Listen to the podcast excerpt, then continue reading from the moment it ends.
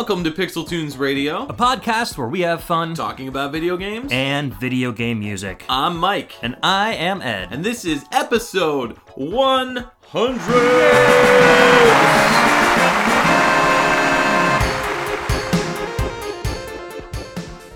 That's it. We're we're done. Good night. Bye. Thank you.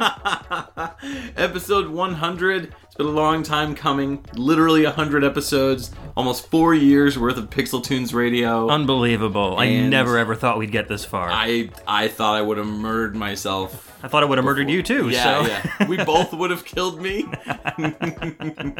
it's a murder suicide, Yes, literally. Yes. Uh, yeah, this has been like one heck of a month for Pixel Tunes. I Yeah. mean, we did uh, Retro World Expo, we did the, uh, the the show with Pernell and Emily and Cam and Todd, and then the week after that, we released the feed from our panel, which was amazing. Right. And then one week after that, we're here putting out this show. It's pretty incredible stuff. Yeah. So this episode is all about you guys. So we're gonna kind of spread the love all throughout the episode. We've got some very cool congratulatory messages from fans and guest hosts and composers. Composers um, that we haven't even spoken with like, Yeah. on the episode. that, that took so- time out of their day to, Yeah. to, to share their words with us.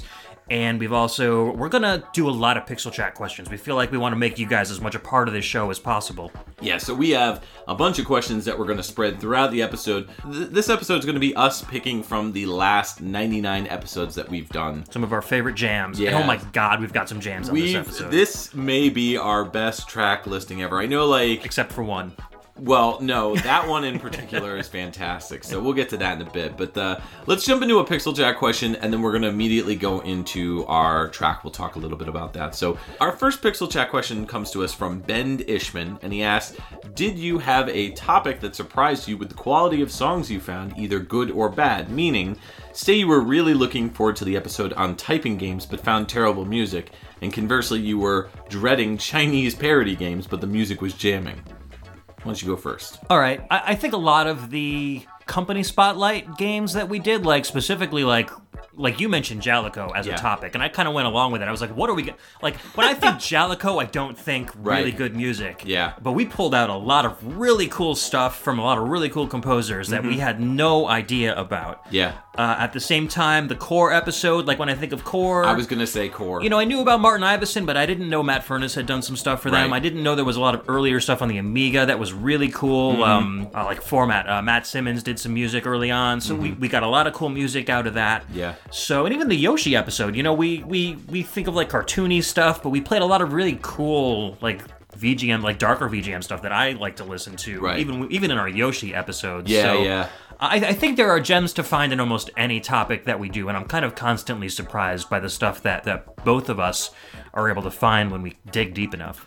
yeah, no, I I agree. Uh, definitely that core episode. That that really was like I was kind of, to be honest, dreading the episode, and the whole reason why I did it was uh, why I suggested core was I think I was playing some Tomb Raider stuff, Mm-hmm. and I was working on covering some to, uh, Tomb Raider games or whatever, and I I think it was right around the release of Rise of the Tomb Raider too. I so. think so, yeah. And I just got hooked into playing after listening to that uh, track by oh, who is it?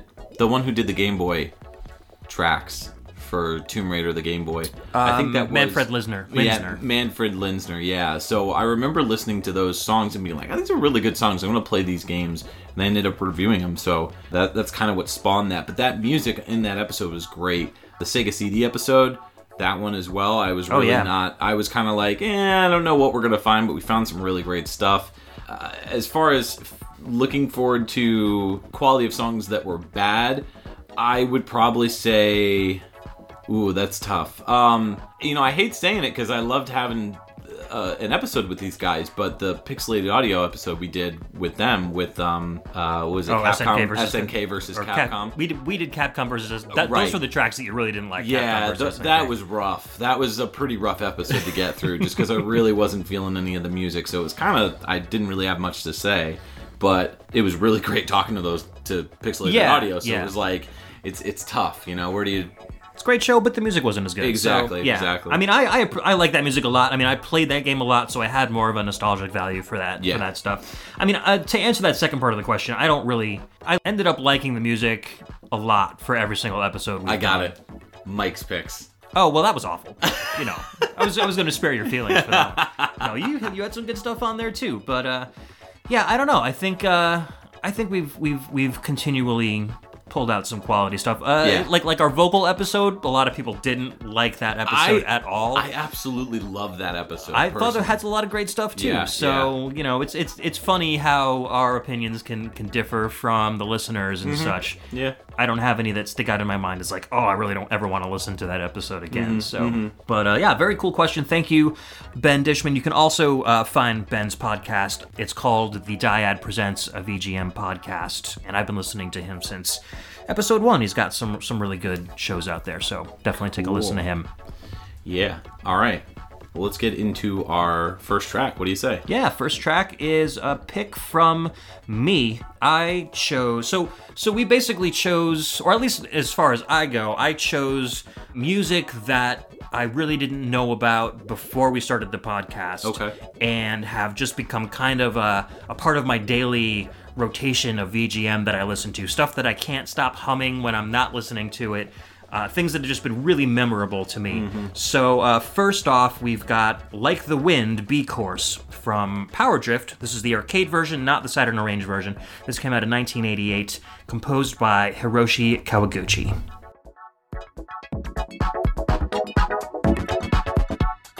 Hello, my name is Hiroyuki Iwatsuki. Congratulations to Pixel Tunes Radio on 100 episodes.「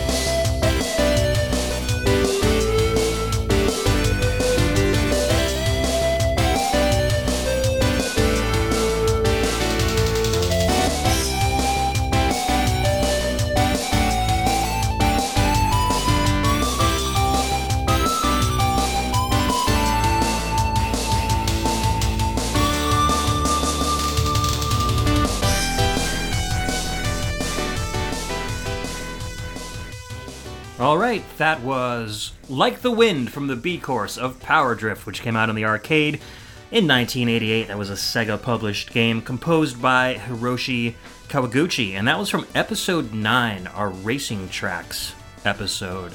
That was a fun one, and this is a great track, too. I don't even. Rem- it's been so long since we've had Scott on the show. We should really bring him back at Yeah, some point. he's a great guest. Yeah, yeah. When we decided that we were going to do a ra- racing episode, he was my go-to. I was like, this guy, he knows so much about racing games and racing music. And, Yep. You know, he's he's a big fan of those, and I know you're a big fan of them too. So I'm not as much, but I really dig the music here, and this track just kind of keeps going. And, and it's been so long since I listened to this track, I, I kind of forgot about it. So it was a nice kind of refresher, very like Zuntata esque. Very, very much so. Th- That's what I thought of the entire time, and it's a great like, especially that like part more towards the the beginning. It, it just sounds like a great track to just you know throw the top down and you know drive you know like across a bridge with their wind in your hair. It's- Definitely. it's, it's good stuff. And then, like I mentioned, like at the start of the show, it's one of those tunes that the melody is just so catchy that I find myself just whistling or humming it, and not Mm-hmm. even realizing I'm doing it, and being like, "What is that from?" Oh yeah, Power Drift. And Yeah. so I always kind of come back to this track because it's always just kind of floating around in my cranium somewhere. Uh, just an absolute joy to listen to. I mean, Hiroshi Kawaguchi's done all sorts of stuff, Space Harrier and all that that Right. old Sega stuff. Fantastic composer. You know, this this song uses it's a YM2151, which was that that chip that's in the Sharp X68000, plus a Sega PSG that you know that was in the Master System. So he's Right. not using any really high tech equipment or whatever, and he's making some great great stuff with it. I really like that breakdown towards the end where you get Right. these chuggy like bassline guitars. Uh, some of those like kind of spacey notes with these FM sweeps going on in the background, and then it just rolls right back into that melody again. It's just it's so well crafted, and those transitions are so well done. I think this really kind of set the tone for what FM VGM like was in the future for future like you know especially Zuntata. I think people were very influenced by a lot of Kawaguchi's music, and, Yeah. and so that's why this kind of you say this sounds like Zuntata, but maybe Zuntata maybe sounds more like oh yeah this, you know. There's a part where it sounds almost like it's going to lead into Daddy Mulk. Uh, yeah, from, yeah. From you know Ninja Warriors, so. uh, that part that's like da da da da.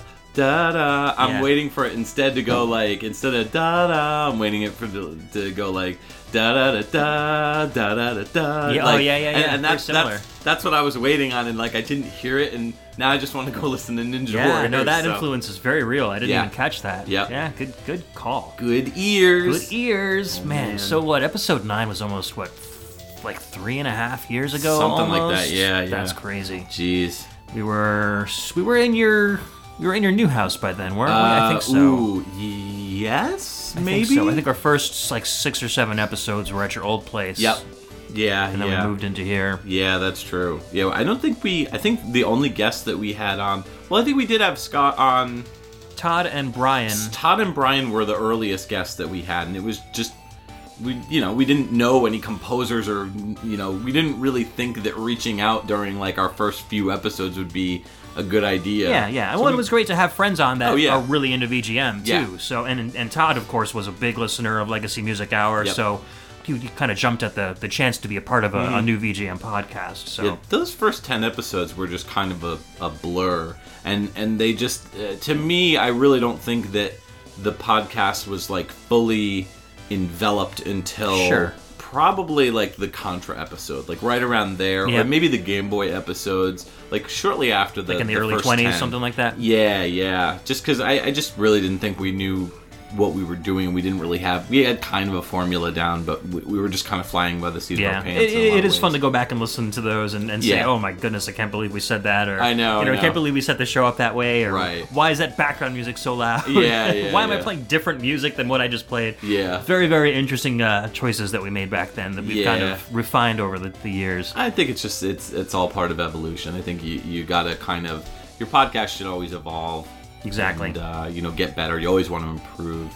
But uh, we've gotten into a groove at this point where we know what we're doing and we we can you know we have a formula and we can make it work. But yeah, so sure. episode nine pretty cool. I I really haven't gone back and sifted through these early episodes, so it was nice to hear a track that uh, you know I could maybe throw in my playlist going forward. I don't think Scott picked all these tracks, right? No, he's. I think we split them up. We split 'em I up, I think we gave right. him four, and we took three each, or something Yep. like that. Yep, yeah. yep, yep. So, uh, want to get into another Pixel Chat question? Yeah, let's right. do it. This one is from Cameron Mounts, who's actually he's one of the Cameron triumvirate that Yeah. that hangs out in our Facebook group. And he's been a fan, I don't know, since like what, the 50s or 60s? He's been with us for, for quite like a while. Yeah, yeah. Uh, always has really, really cool things to say. He has very refined tastes, I think. Uh, and he doesn't like Tim Follin, which kind of upsets me, but I won't hold it against him because he's a really good dude. Right. So he asks us if you are forced to give up all but one console and your current game library, which means no ROMs and no PC, Ooh. which console is the one you'd keep? So all the games that are currently in your physical game library, I guess you could say. Um, I'd say physical or digital, as long as they're legally yeah. owned. That's that's true. That's Let's, true. let's make it a little easier on me, please. Yeah, yeah. um, yeah, I'm gonna say that's tough. Uh, either NES or Super NES. It would have to be like one of those, like uh, uh, uh, this Yeah. one, like you know, just like pull it real close and be like, all right, Don't think about it, just do it. yeah, yeah, yeah. uh, just the NES was my very first system, so I, I don't think I could give that up. Yeah. I, I just I think this the the even though the the memories for the Super NES are definitely there. Like I and there's so many games that I haven't beaten on the Super NES. I really feel like if I gave up my NES, I don't think I I don't think I could do it. Like that that system is just so core to you know my experience as a gamer that it that that would be it. Understandable. Yeah. For me, it wouldn't necessarily be my favorite console. I, I, I would I would probably be forced to choose more the one that I had like the greatest variety of games for. Hmm. Uh, and since I've been uh, a PSN Plus member for so long, I have like this uh, combination of physical and digital collection of like over 200 PS3 games. Hmm. Right, right. So I think I'd probably go with that, just Yeah. because I would have the most stuff to play. And you know, there's a, there's a PS3 was a great system. I, I loved a lot of the games that were Mm-hmm. on there. And my my physical collections for like Super Nintendo and Nintendo, they aren't really that big. Like I have the games that I kind of grew up with that I have a, a large nostalgic value for. But you know, since I got the EverDrives, I sold off a lot of the stuff that was really you know valuable or that other Mm-hmm. people wanted. So I'm left with maybe, you know, 10, 15 games for each of those consoles that, that were just ones that I really wanted to hold on to. Yeah. Uh, so I, I would really probably go with, with PS3 since I had the, the greatest variety of games for it. Word. Cool. Cool. Yeah. All right, so our next track is my pick. It's Soldier Blade from the TurboGrafx 16 episode, which was episode 84. And this track is Operation 1. It's by Keita Hoshi and Makiko Tanafuji. This is Matt Furness wishing Pixel Tunes Radio a very happy 100th episode. Woohoo!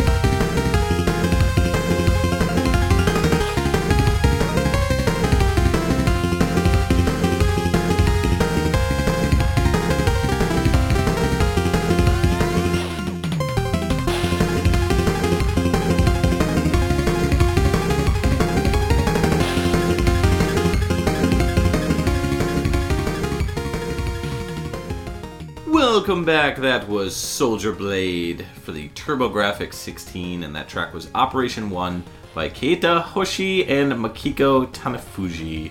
That was played on episode 84, which was our, I always called it our split EP. It was our TurboGrafx 16 meets PC Engine, East meets West sort of vibe. Yeah. It was good stuff. Yeah, that was a great episode. That was a lot of fun, and that I, I gotta say, like I, I guess I could probably add the TurboGrafx PC Engine episode to our list of the or the first Pixel Chat question that we had because I, I was kind of dreading picking tracks for that because you, I think you were the one that suggested it. Yeah. and I was like, oh man, I was like, I'm so not familiar with PC Engine or TurboGrafx.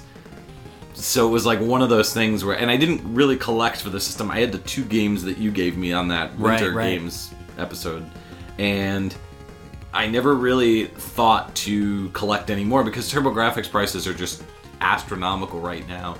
And after this episode, I bought my first TurboGrafx game on my own, which was la- la- uh, Laser something. What's it called? Blazing Lasers. Blazing Lasers, yeah. That was a Yeah. great shmup. Yeah, yeah, really good, great music and everything. So that kind of got the ball rolling, and you know, ever since then, I've I've, I've kind of been leaning more towards honestly getting an EverDrive for the system, just because the the prices are just so crazy. But this game in particular, after this episode, I was like, there's two games I must own in the future uh, for the TurboGrafx 16: Soldier Blade and Air Zonk. And those are like the two Right. that I, I really, really You'll want have to remortgage your house to yeah, get them. But pretty much. Yeah, especially Soldier Blade. That that one's up there in price. But, Yeah. Uh, yeah, this this track by Keita Hoshi and uh, Makiko Tanafuji is just incredible. Balls to the wall right out the gates, and it really sets a tone for the rest of the game. So it's it's really good. It's an awesome shooter, Soldier Blade. It's like one of the best games for the TurboGrafx. Yes, yes, it is. And So- uh, you know, with this track in particular, I, I really like when they used sampled percussion. Yeah. Uh, on the TurboGrafx Yeah, those 16 drums, PC engine. especially like the roll. the Yeah. Their, Like- their samples have like a very warm sound. It's not so like hard and crunchy like it is on the Genesis. Mm-hmm. Right. So these drums kind of feel like they're kind of like off in the distance, maybe a little Mm-hmm. bit. Uh, and but that's good because you know a lot of the the tones on the TurboGrafx are very warm too. So Yeah. it has a very like almost a, a diametrical counterbalance to like the Sega Master System. I was gonna say, sounds yeah. where that sounds very bright and very cold Yep. and these At are the very warm time. Mm-hmm. and very dark you know so it uh it, it's it's very cool to see how two different chips can really make different music sound so different just because of their tones. Yeah. But yeah, I mean this this was a fun episode. This was a great game and a great Yeah. track too. I agree. Yeah, the game is great. The music's great. I just really wanted to play this track again. Uh, most of the tracks that I picked were tracks that I just wanted to hear one more time before we kind of like retire them. Yeah. Into the the beyond.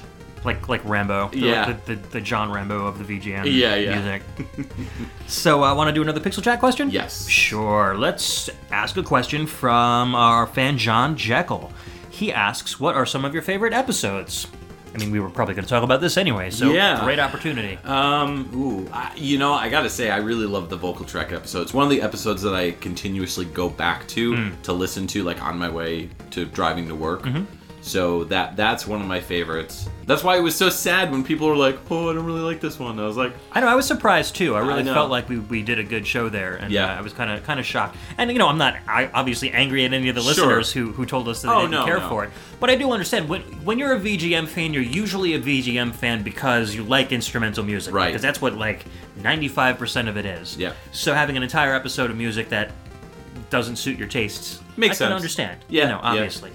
For me, uh, I've, I've always said the Sharp X68000 episode was one of my favorites. Mm. Uh, I really like the Tim Follin episodes that we did, especially Yeah. uh, that first one, because I really felt like we brought him to life in our show, even though he couldn't be on the show. I feel like you know Mm-hmm. "He's alive." he was almost there with us. You know, Yeah. um, it- that, that was very cool. The Iku Mizutani episode was very memorable for me, just because I got to interview my favorite composer. Exactly. so- I mean, I like any of the composer Yeah. interviews. I mean, Matt Furness was an amazing Yeah. guest. Matt Kramer was an amazing guest. Agreed, yeah. Uh, you know, I hope we, we get to have more composers on in the future. We have Yeah. we have been talking to a few here and there, so hopefully we'll have some some very special guests coming up.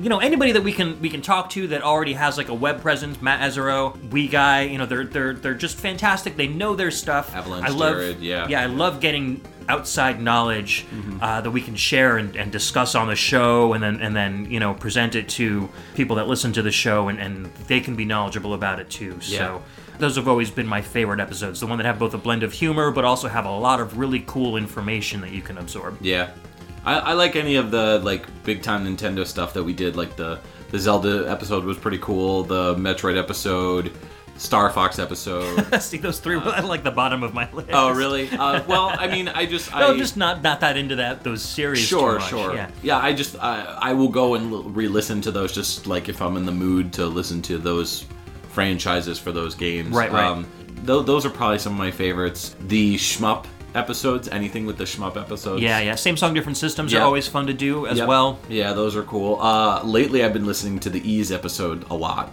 Like just going back and re-listening to that and getting really really excited to do like Ys Part Two eventually. Uh, so Hmm. The Further Adventures of Adol. Yes, yeah. Well, I've been playing Ys Eight lately. I'm like maybe eight or nine hours in, and I'm loving that game. Like it is so good, and the music is fantastic. So. It's, it's just one of those things where I'm like, oh man, this music's so great. I want to listen to more Ys. okay, let's go do that. So Very cool. yeah, yeah. Actually, that's a good segue for our next track. Yes. Yeah. Speaking of Ys, Yeah, what'd you pick? uh, our next track is composed by Yuzo Koshiro, who kind of cut his teeth on Ys 1 and 2. Yeah. This is, uh, oh, I love the title of this track just because it, it brings so many fun memories. yeah, yeah. I'll Save You All My Justice from The Scheme, which was released on the PC 88 in 1988. Let's give it a listen.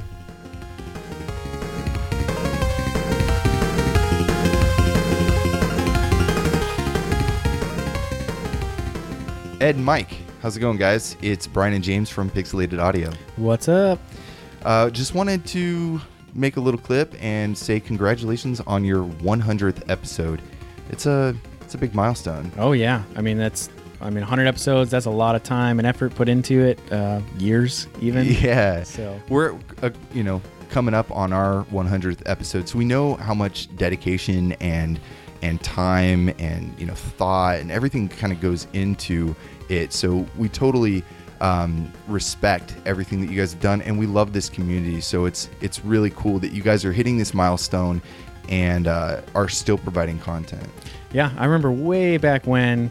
Uh, you know, we play a track and Mike wouldn't like anything, but well, I guess he still doesn't He like still doesn't like it. but but it's great. I mean, over the years, you guys have grown, and uh, your guys' banter and uh, the style of games you pick, and the, w- the way the show's evolved has really been great to watch over all this time. Uh, and it's you know all cataloged, so you can go back and listen to it, and it's it's really cool to jump around and and see early episodes versus newer ones. Yeah, yeah. Uh, I do have a little memory um, that I, I wanted to kind of share. Uh, first of all, we had a really great time doing our uh, SNK versus Capcom Yeah. duo thing. What two years? God, that was two years ago. Yeah. That was fun. Um, but you know, it wasn't like the most amazing music or anything, but we had a lot of fun chatting with you guys, and uh, I think we developed a really cool friendship after that episode. So um, hope to do it again soon. But uh, I, I do have a memory I want to share. Um, this was about two, I want to say it was two years ago. It was right around the time your Elemental Master episode came out. So I was in Japan and my uh, my wife was like hanging out with her family, and I went off to go meet some friends at a cafe. But it was like an hour train ride away. I kind of took a detour and I went game shopping. I was listening to your guys' show kind of on my phone, and uh, I just remember like laughing kind of to myself, pouring rain. And uh, I know everybody else was all serious on their cell phones, like kind of like typing away. And here I am, just like the only like loud white guy on the train, just laughing at, at your guys' banter. So uh, it was a good memory for me. So, anyways, hope you guys keep it up. And uh, here's to another 100 episodes. Yeah.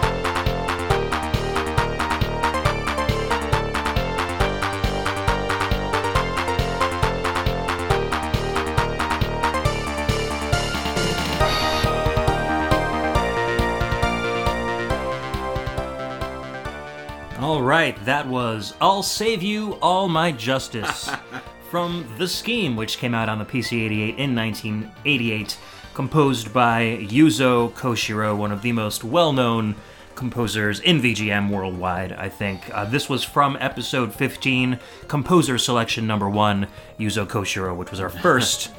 We never did another one of those. Well, we didn't title them like that. I think I think at the at the beginning, a lot of our episode titles were really long and Yeah. really hard to fit on our title cards that we put out. So we made them a little more simple after a while. Yeah, yeah. Basically, just the Yuzo Koshiro episode is what you can call this one. Yeah, for sure. I uh it's funny, I'm having like flashbacks. Like I remember my favorite part of this track and this is I'm pretty sure what I brought up in the episode which was uh, the part where it's like dun dun dun dun dun dun like I Yeah, love I love that with the bass with the do do do do do do with the uh, galloping bass just that that's probably my favorite part of that track. But then I love the hand claps like a little bit after Towards that. the end, right before the Yeah. loop. Yeah, I really like Ah, that part too. that's great. And It's- how it just like bum, bum, psh, and goes right back Yep. into the song again. Oh, it's awesome. You know, Just- this was one of those tracks where, uh, when we did the Yuzo Koshiro episode, you know, I was vaguely aware of his pre Genesis stuff. Mm-hmm. You know, like I knew he had had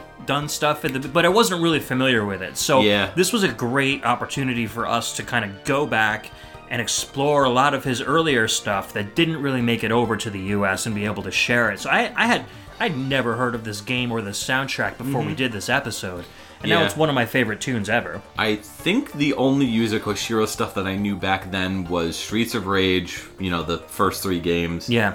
ActRaiser uh, 1. I didn't at the time know he did 2. And then Super I think Adventure Super Island. Adventure Island. And I think that was like my limitation Yeah, of pretty much it. anything I did with Yuzo. I think I knew about Ys 1 and 2 as well. Oh, I had never really listened to them, but Yeah. I just, you know, kind of like looked them up on Wikipedia and was I- like, oh yeah, I, I, I, I knew Ys 3, so then, Right. you know, those stuck out in my mind. But then there was a whole bunch of other titles mm-hmm. for systems I either hadn't heard of or... Wangan Midnight or whatever. Yeah, exactly. Some of those racing games. Yeah. So it, it was really cool to be able to go through and, and, and listen to those and, and find out that, uh, you know, he just didn't pop up out of nowhere and start Right. making amazing music on the Genesis. He had this huge back catalog Mm-hmm. of stuff where he kind of uh, honed his skills. Yeah. And, you know, this was kind of his bread and butter, like music like this. Like he was already starting to get very popular in Japan when Yep. this game came out.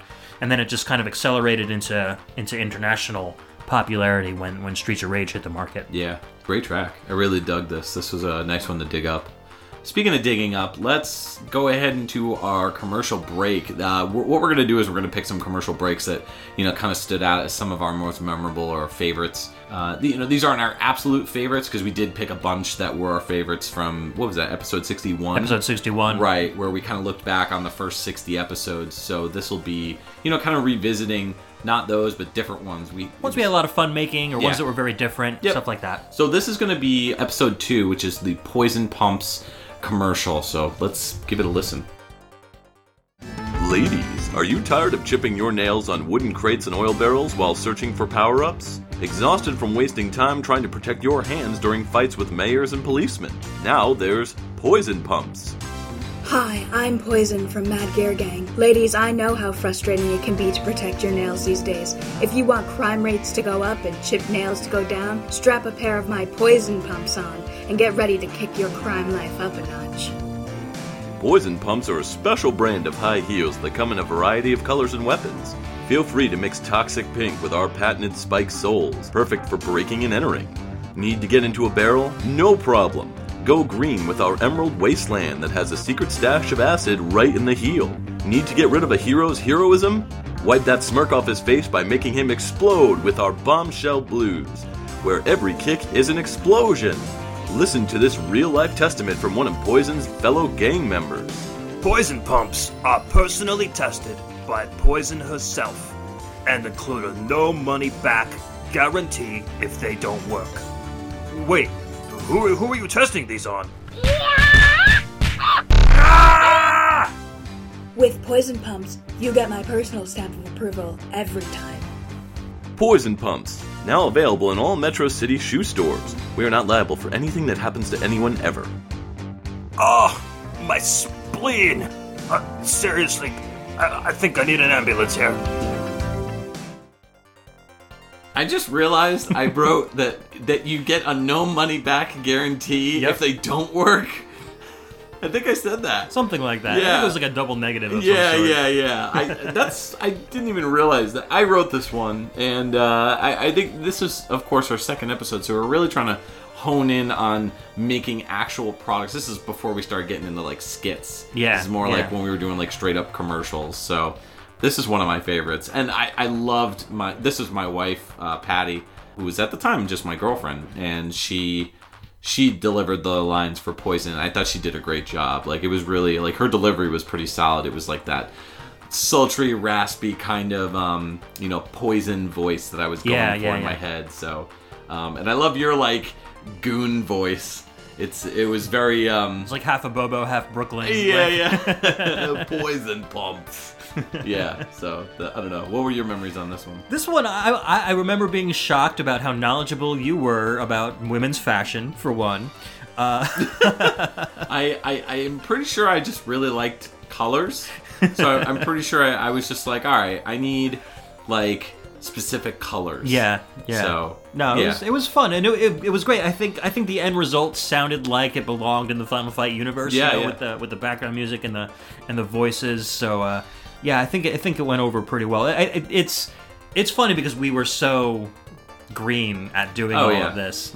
So uh, it, it really helped me actually kind of hone my skills at audio editing too, with sound effects and stuff. So we Mm-hmm. Were, you know, I probably now now I listen to it, I'm like, oh, I could have changed this, or I could have put this Yeah. effect here, or used this sound effect. But you know, back then it was like I had a very limited amount of of, Yeah. of stuff to work with. So I really like the sound effect that you put in for right when she like punches the the bad guy uh, or whatever, and it's like it's like a it's like a rolling like yeah, like yeah, that's like that's, a combo. Yeah, yeah, yeah. That was that was cool how you fit that in. So we have a Pixel Chat question that kind of ties into all of this. This is from Chris Murray, who seems to ask a Pixel Chat question every week, but he's always got some great questions to yes, ask. he does. Uh, so he asks what our most and least favorite skit characters were. Speaking of skits Oh, and characters. man. Well, for me, I mean, I love doing Ryu. He's so snarky. Yeah. Uh, he's so fun to play. I really like Abobo as well. Yeah. But his voice is so gravelly. Like, it really gets, like, it really hurts Yeah. my throat after a while. we haven't had Abobo in a sketch Not in a while. in a while. We kind of like after Abobo's Robo Hobo Risotto, I kind of ran out of words. I started reaching a little bit with that one. Yeah, yeah. Yeah, he's he's a lot of fun. All right, what's Um, least least favorite? Oh, I really don't like um what's his face? Um Nick Carney. Nick Carney. Really? No. Yeah. Oh, well, just man. his voice is so great. Like it's good because he's so annoying sounding. right. right. That playing a character opposite him Yeah. like helps me be annoyed with Right, him. You know, so sure. I, I need to be annoyed by him because he's annoying. So I, I love doing the Nick Carney thing just because I, I it's fun to write because I'm always the one that writes the Nick Carney sketches. So anytime that we're writing, I don't want to touch him. No, no, no. I want to. No, I I I, I really enjoy writing those just because I can think up the most like inner nerdy aspects of me being like a gamer and a collector and kind of Yeah. like make those super eccentric and goofy. And so that's that's kind of it's like one of those things like I I used to work at a video game store so I know what things to say to video game employees Yeah, to yeah. really annoy the crap out of them. So that that's I still to this day want to do another Nick Carney or maybe like a Nick Carney's kid brother sketch where it's like his kid brother knows nothing about video games or is just getting into them. And like I would base it on a real life experience where I had where I had this one uh, customer who I when I worked at uh, I was a manager of a game store. And there was this one customer who I don't know there was something up with him or whatever. I I don't know. He had he was somewhere he had some kind of issue or whatever, but he was obsessed with Resident Evil, so he would collect Resident Evil games on PlayStation. and then kind of would- obsessively. Yeah, and then once he got all of them, he would sell them all immediately and then buy them all for like GameCube, like buy all the ports. Oh, okay, And then he would sell those and then do the same thing. It's very singular, yeah, okay. Right, right, right. So like I, I, I always like wanted to make a commercial based on that. So like a, a weird kid brother of, of Nick Carney. Very But yeah, I like uh I lo- I love the Star Fox uh, commercials. Those are always fun to do. The Star Fox Diaries, and then also the. I really want to do more of these. The uh, vi- uh, video game like uh, dating Oh ones. I, I I think that there's so much room for hilarity in those. definitely going to write more of those in the future. So yeah. It's funny how our writing styles are so different. You like the very wordy, Well, yeah, I'm a writer. oriented, so- and I'm, I, yeah. I go from more like the slapsticky Yeah. kind of like every line is a little joke in and of itself, Right. kind of a, so different. Neither, neither one is bad. It's just very different Very styles different. Of, of writing. You can, I guess if you were, I actually I wonder a question for the for the listeners if you, if you guys can figure out which.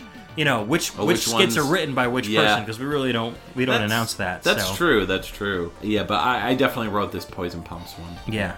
All right, so uh, let's get into our next track. So this is my pick. This is Power Rangers Time Force on the Game Boy Color. Uh, this is level four, Fable City Future by my man's Iku Mizutani, my favorite composer. Your Best bro. My best bro. And uh, this was played on episode 71, which is where we interviewed Iku Mizutani. What's up, everybody? I am Dread, and you're listening to Pixel Tunes Radio, episode 100. Congratulations, guys. Here's to 100 more.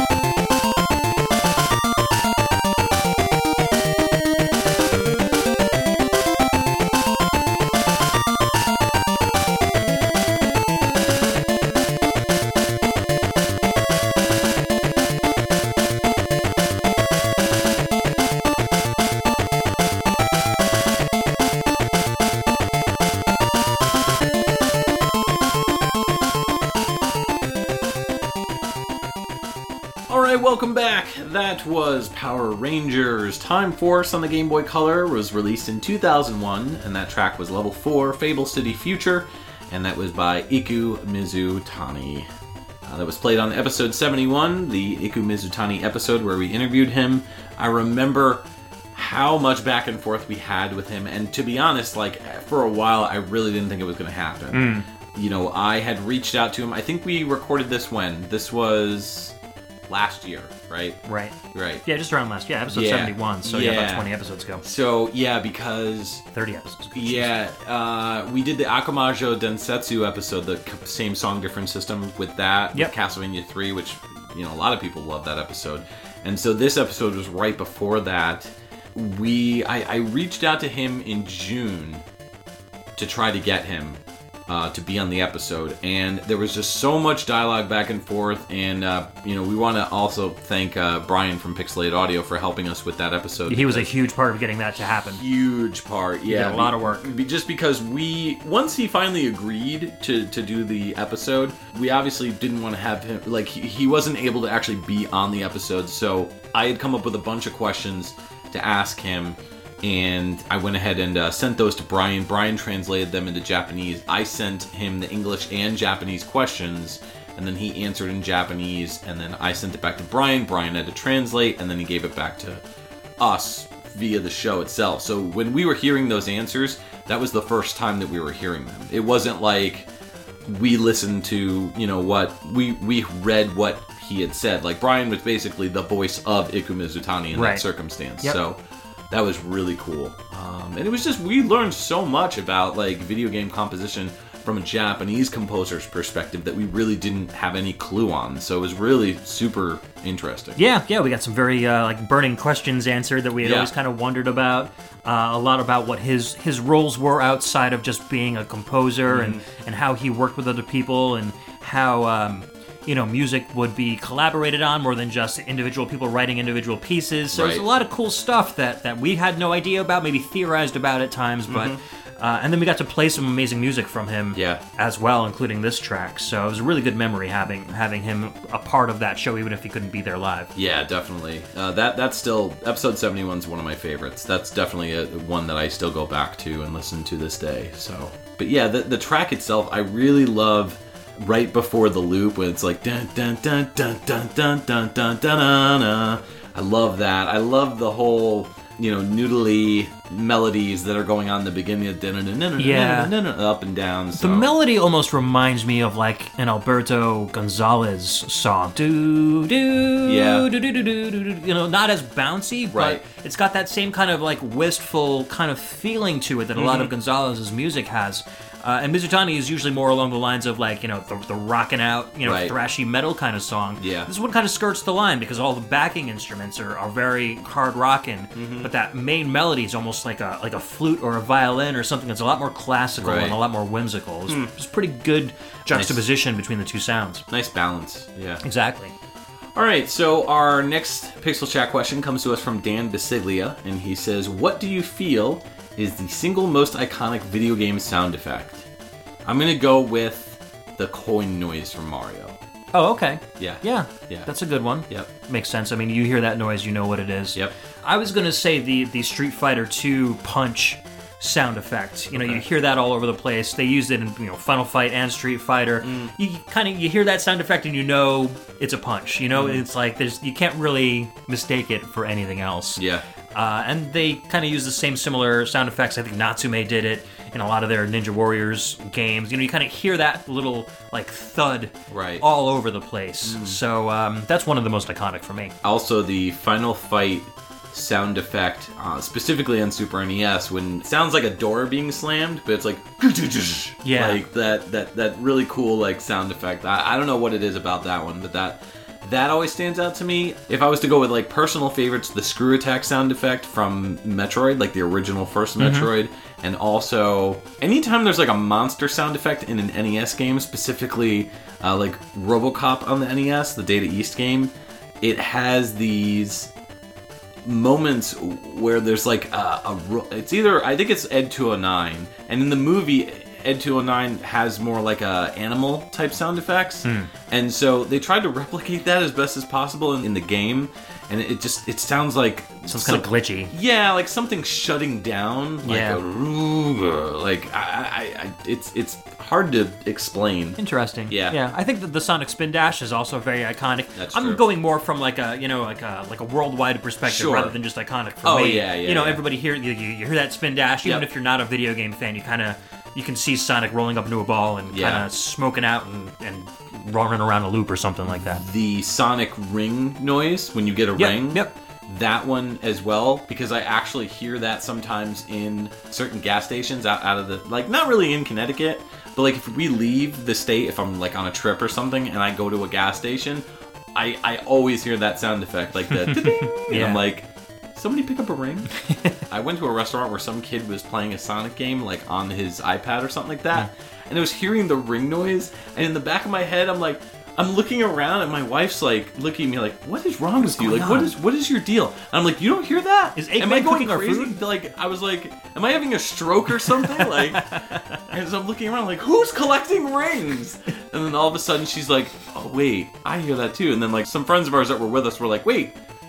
Now I hear it, and we're looking around. We turn around, and there's a kid playing like Sonic on his iPad. We're like, ah. Sounds like the beginning of a dude you haven't played this game episode. Yeah, yeah, yeah, yeah. I'm like, suddenly you're like sucked into the, the game or something yeah, like that. like, am I having a stroke? Do I smell toast burning? Speaking, Oh, speaking of uh, smelling toast burning, what's our next track? I don't know what that has to do with this, but the next track is a burner. It is uh, the song Crypteque from Crypt of the Necro Dancer, which came out in 2015, composed by Danny Baranowski, and this is from episode 50, our Free Picks 2 Hyper Fighting Edition episode.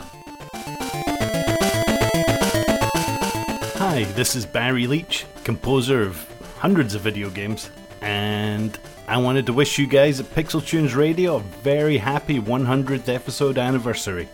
Congratulations, guys. Keep doing what you do.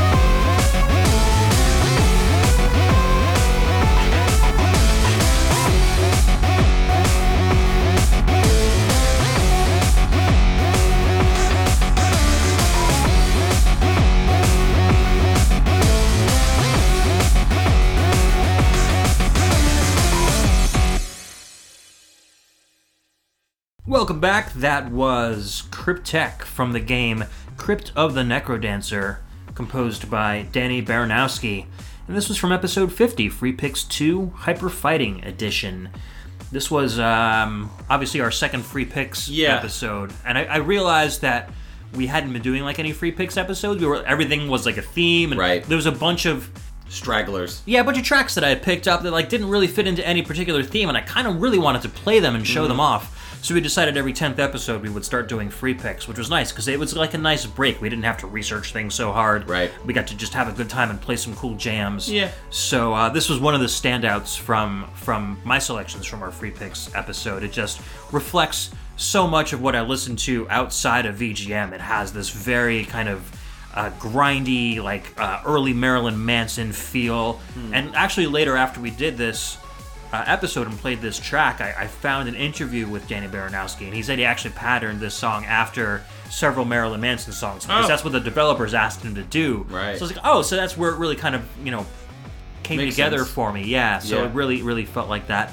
Um, this is just a track that I put like I, like I have a folder of like favorite VGM of all time that I'll just put on my phone and kind of put on random whenever I'm taking a long drive somewhere. Mm-hmm. Uh, and I always love when this one comes on, especially when you're like driving down the highway. You just kind of like rock out, pretend you're like in a Quentin Tarantino movie or something. Right. yeah, yeah. No, I I remember really not liking this track initially, but uh, you know, reflecting on it again, listening to it again, I, I like it a lot more than the first time I listened Oh, to it.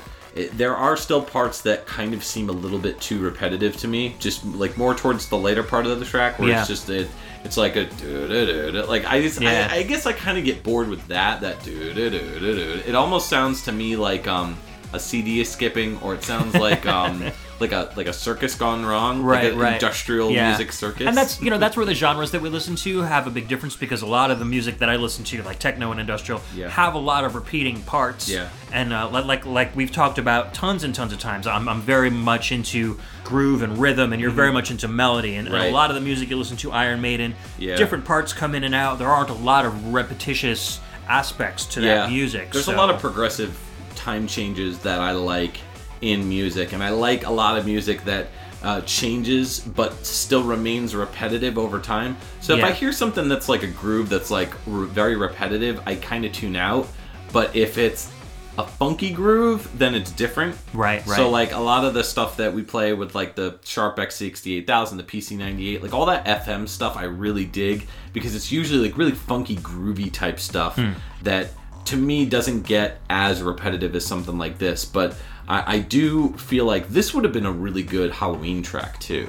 Yeah. You know, Maybe, like this yeah. this would have really fit in because it does have that kind of spooky feeling to Yeah, it. Yeah, it, it does. It's more Yeah. like a like a Michael Jackson's Thriller than it Yes. is like a Ghouls and Ghosts kind of oh, feel. Oh, but sure, yeah, definitely. And then I, I was thinking to myself while I was listening to this, and I'm like, Danny Baranowski. I was like, where have I heard that name before? And then I remembered, like, didn't he do Super Meat Boy? He did. That's why. So this sounds a lot like some of the stuff in Super Meat Boy. Right, It's very similar to that. So, yeah. So I definitely like this track more than I did when we first played it. So I will say that. Cool. Yeah. So it has aged well for me in my, in my brain.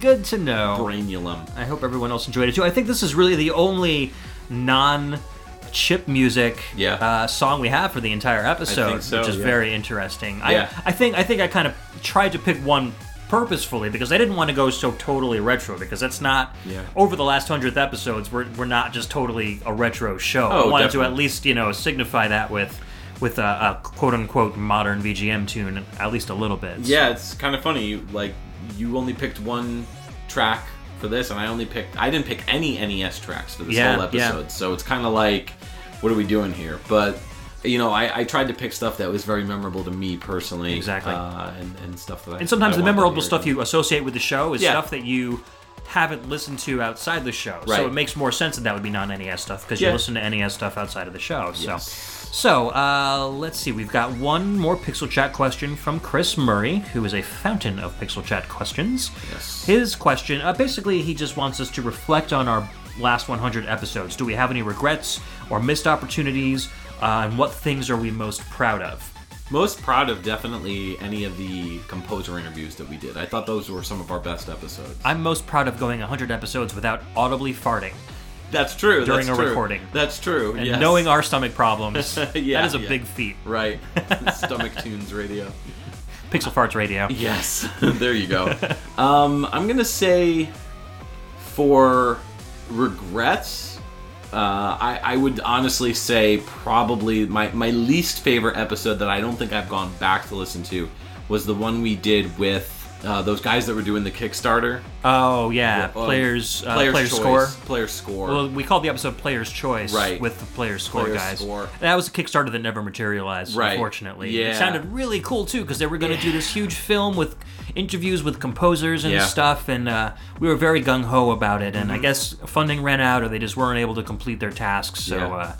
Uh, but and they, they had some audio issues too, so th- that was a lot. There was a kind of a big uh, struggle with that show to get that one out and sounding okay. That was our first episode that we did recording with somebody who wasn't in the room. Correct. If I recall. Right. So there, that was definitely and, like uh, one of their mics had died. Like Yeah. they were there was two guys, both with headset mics. Yep. And so I had to like I could only barely hear the other guy whose mic wasn't working because it was being picked up by Right. the guy whose mic was working. that was a huge challenge. so I had to remember. boost up that volume for him. Yeah, Yeah. it was it was a it was a headache. It was kind of a nightmare. We got it out, and there, there was some good music in that show. But Yeah, I agree. I just, uh, I don't know what it is. I, I guess just bad, you know, juju. Yeah. I guess moju juju. I don't know. Missed opportunities. I would say we were trying to get an interview with uh, Michiru Yamane, and we were going back and forth with discussion with somebody. I can't remember who it was. It was somebody from uh, somebody that I was working with uh, through Mike McDaniel, one of our, you know, uh, big time listeners, you know, long time listeners. And, Is somebody Castlevania related? Uh, yeah, I think so. It was either Castlevania or Bloodstain related. And we went back and forth for a while, and I was really excited to get it, and it just never happened. I don't know. She's probably insanely busy, so Yeah, you know, she yeah. had like a world tour going on at the time, and didn't happen. Yeah, and then you know there have been several composers over the past hundred episodes where we've gotten in touch with them, and then communication has kind of dropped off for whatever Yeah. reason. But you know, I don't want to you know name too many names Oh or sure, anything like that. no, but we, you know, we understand that everyone gets busy and people, you know, have crazy schedules, and you know, for anybody to take a time out of their day to even answer an email for us is like much appreciated. Right, so, right, right. You know, because we're just two guys who love VGM. You know, basically. Yeah. And hearing our own voices. Yeah, two dudes who love tunes. So let's move on to our next track. do we have to? Yeah, we have to. And we had to get here eventually. Yeah, we did. This is a track from episode one of Pixel Tunes Episode Radio. one. I Episode. fig- yeah, I figure at least we had to play something from episode That's one. kind of where I was at. I was like, and and what what track have we referenced more than than this track? Global Gladiators on the Sega Genesis. Game came out in 1993. This is the title screen music by Mr. Tommy Tallarico. Oh boy.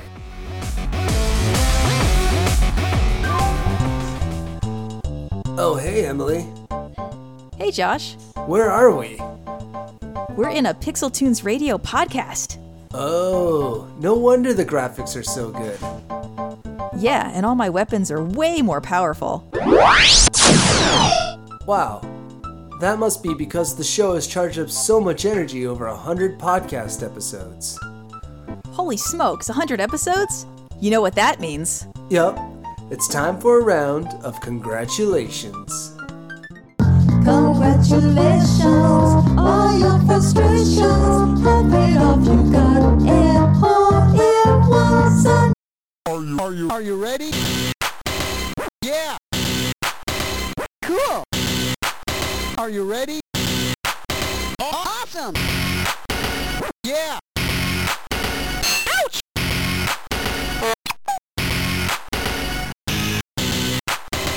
Yeah.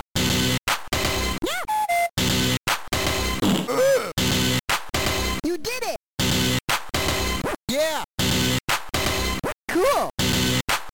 Are you ready? Awesome. Yeah. Ouch.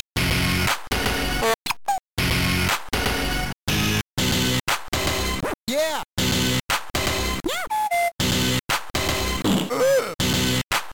You did it. Yeah.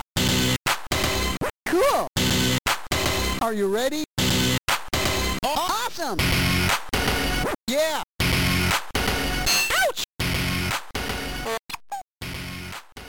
Awesome! You did it! What a g- g- g- great track!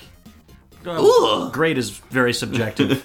Global Yeah. Gladiators on the Sega Genesis 1993 was the year of release. The track was title screen by Mr. Tommy Tallarico, and that was played way back when on episode Uno, episode one. 100 episodes ago. Yes. Craziness. Wow.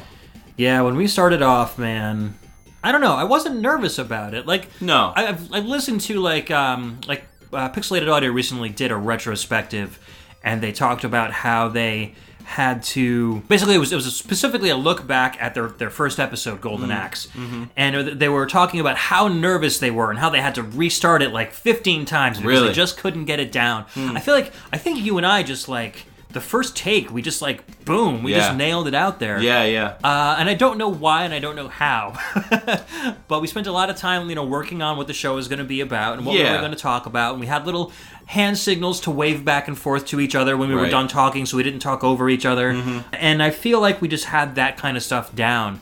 And uh, I, I, I don't know. I look back on our first episode and I feel like it isn't that rough, like as No. rough as I expected it to. Be. Yeah, yeah. No, I think that overall we did a pretty good job initially. I, I kind of feel like this was a weird topic because it was like a composer showcase. So the way that we did this right, yeah. episode was we took one track that was very familiar from the composer, and then we picked another track that was not as familiar. And this is back when we did ten tracks only. Right. Uh, we And- bumped and it up back to back tracks too. Yeah, we bumped it up somewhere around like episode thirty-ish, I think, to People twelve were, tracks. people were asking for more music. Yeah, people wanted more music and less talking, so we just gave more talking and more music. Basically, somehow adding two more tracks added Yeah. an extra hour to the show. yeah, somehow. I, I'm not entirely sure.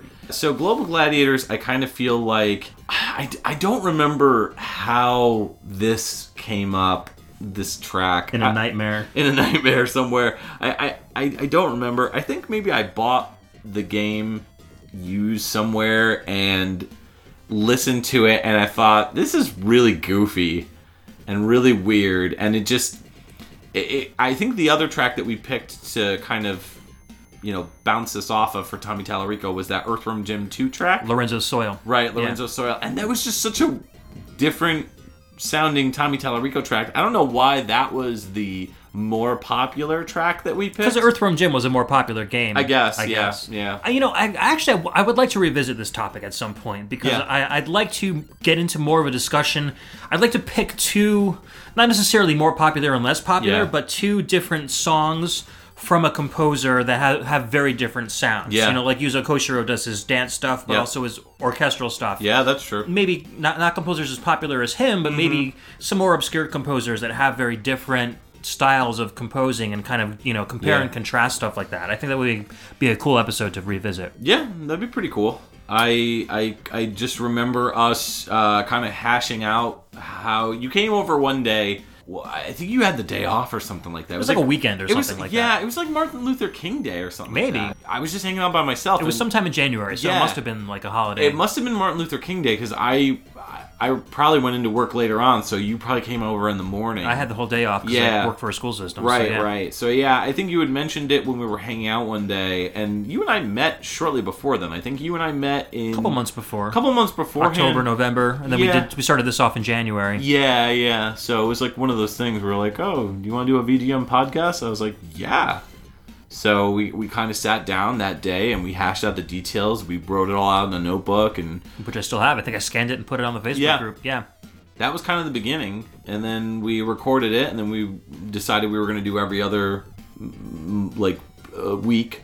So that was kind of the start of how the Yeah. how the podcast. And then you played this track, and I was like, "What the hell did I get myself into?" yes. I don't know what you're talking about. This No. track is aw- awesome. You know, when when I saw you pick this track, I was like, "Why is he wasting one of his picks on this thing?" But then, you know, you before you play the track, you kind of framed it up nicely. This is one of those tracks that started in episode one that's kind of become like a Pixel Tunes meme. Yeah. We've referenced it on the show. It's been a, a reference from fans on Yep. the Facebook group. It's just become kind of like one of our like Inside Pixel Tunes lore, kind Yeah. of uh, Pixel Tunes universe kind of a joke. So yeah, you're right. I think I think it does actually have a place in Yeah. this in this episode for sure. Yeah, I, I, I had to fit it in somewhere. I mean, That's what she said. That is what she said. Yeah, there, there's just so many like ridiculous Pixel Tunes lore jokes, like inside jokes that I, I think we're I, I don't know I wouldn't say well known for, but I think that like longtime listeners will remember. Yeah, uh, we can that- mention it as an in joke on the show, and people will understand. What we're Right, right. Yeah. yeah, like the one, the All My Justice, the, the track. Do, that do you in the justice? Yeah, Yeah, yeah. yeah. That's- that's where that came from. That's where that came from. Was that track that we played earlier? The I'll save you all my justice. I'll do you right in the justice. Oh man. All right. So speaking of jokes and funny stuff, why don't we get into another commercial break? Yes. Uh, this was one that was written by me. Uh, this is from episode 11, our totally Game Boy episode, and this one is called Game Bro. This is the Game Boy. Hi, my name is Game Boy. Isn't he cute? he plays all sorts of great games. Would you like to play a game with me? We can play Super Mario Land or Pokemon or Alfred Chicken. Oh, maybe later, little one. Okay, la la la la la. Isn't he adorable, folks? Well, I know you. You don't want adorable. You want a system that can kick ass and rock out and fart and do manly stuff. Well, we've got just the thing for you. Introducing Game Bro. Yo ho ho! Where are the game ladies at? This ain't your grandma's Tetris machine. You've grown up with the Game Boy, and now the Game Boy has grown up with you. This baby runs on pure testosterone and beer. It comes with a razor so you can shave its back. It requires deodorant every morning. And best of all, it only plays sports games. That's right! NBA, NHL, NFL, PGA, PBA, MLE, and uh, soccer. Yeah! You won't see any Pikachu's running this manly physique. Now let's go watch some cheerleader cutscenes. The Game Bro 69 bits of hard hitting, alcohol swilling, stubble growing fun! Pre order now at GameFlop, Best Buy, or Shamazon.com. Not legal for sale where you live. Yeah, that's the stuff. I love uh, breast by. Breast that, that's, by. That's great. Shamazon.com. Yeah. Shamazon. I, you know, I, I, I love that that skit because I had kind of a view of what the Game Bro should sound like, but I kind of left it up to you. Okay. And I think you went in a different direction than I was originally planning, but it was so much better than what I was planning. Okay. And by juxtaposition, Eddie just sounded so cute and adorable. Yeah, that was hilarious. Like, I love Alfred. probably- I love Alfred Chicken. Yeah, when yeah. he was just like, "Yeah, we can play this game or that game or Alfred Chicken." like, obviously, you knew of Alfred Chicken. Come on. Yeah, so he was in like fourth grade, I think, when we did this one. He was pretty young. Yeah, He's in seventh old is he grade now? now. Seventh so grade. Jeez, yeah, man. He's- Where's the time he's tw- fly? Twelve years old. His voice has changed. It's not so cute and squeaky anymore. So Hey, guys. yeah, it was kind of kind of fun listening to this, and, and he's a pretty good voice actor too. He's he's He did well with this one. yeah, he's done good in a lot of the stuff that we've given him, and he's going to be taking a theater class uh, at the end of like the second half of his year in in, uh, in middle school this year. So I'm hoping that he kind of gets into it because I did a lot of theater in school and I loved That's it too. cool. So Yeah. But anyways, yeah, I mean this this was just a fun episode to do. Um, it was our first console spotlight. Yeah. and one that required uh, I think one of the first ones that re- require like a lot of Research. uh, research and, Yeah. and you know finding out different facts about the Game Boy, how the sound chip worked. We talked about that a little bit. We try to educate as much as possible. Mm-hmm. Oh, too, definitely. Like like our like our motto says at the beginning, we like to have fun doing it. Yeah. So uh, there's a lot of humor and just fart jokes involved. Sure. Shaving. Yeah. Game Boy backs and Yeah, stuff like that was gross. Shaving Game Boy's back. Ugh. Oh man. So yeah, I, I was going through a bunch of these last night, just trying to figure out which uh, skits I wanted to play on the show. I don't. I don't know if my wife had ever heard this one before. She she must have because I must have played it because Eddie was in it. Sure. But she didn't remember it, so she she. She was really cracking up at the at the farting and doing Yeah. manly stuff and shaving the Game Bros back and and that I needs deodorant every morning. I remember all the names that I was like rattling off, like M- MLB, M- NBA, and like I think I kind of, I don't think I wrote that out. I, I had a bunch listed, but then I just did dot dot dot like your voice trailed Right, off. right. So you kind of added all that. Like I don't even know what those were at the end. They weren't sports no organizations some, at all. Some of them were actually. What's I- MLE? MLE? Uh, no, I think I said MLB. Well, MLB makes sense. MLB, yeah, that's baseball. But I, I think I was at the point where I was running out of breath, and you could tell because I'm like, and soccer. All right, All so right. let's get into our next track. What do you got for us? Absolutely. This is what I consider to be the greatest find I have ever made for Pixel Tunes and one of my favorite tracks I've ever played on the show. Very cool. Uh, this is Interception Mission 1 from the game Cybattler, which came out on the arcade in 1993, composed by uh, a bunch of aliases Pow, Yu Masaaki, Y Tsujimi, and Kiki.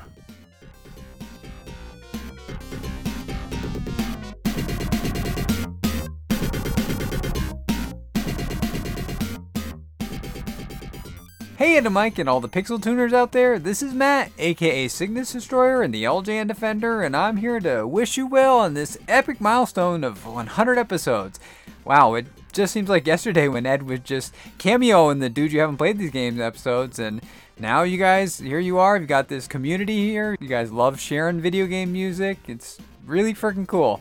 So proud of you guys. And uh, I had a blast being on the show, and I would love to be on again if you guys want me. Keep on rocking them tunes, uh, showing the love to Tim Follin and David Wise, Yuzo Koshiro, all those maestros of the chip tune and regular orchestrations. I always love listening to your episodes. I've listened to everyone, some of them more than once.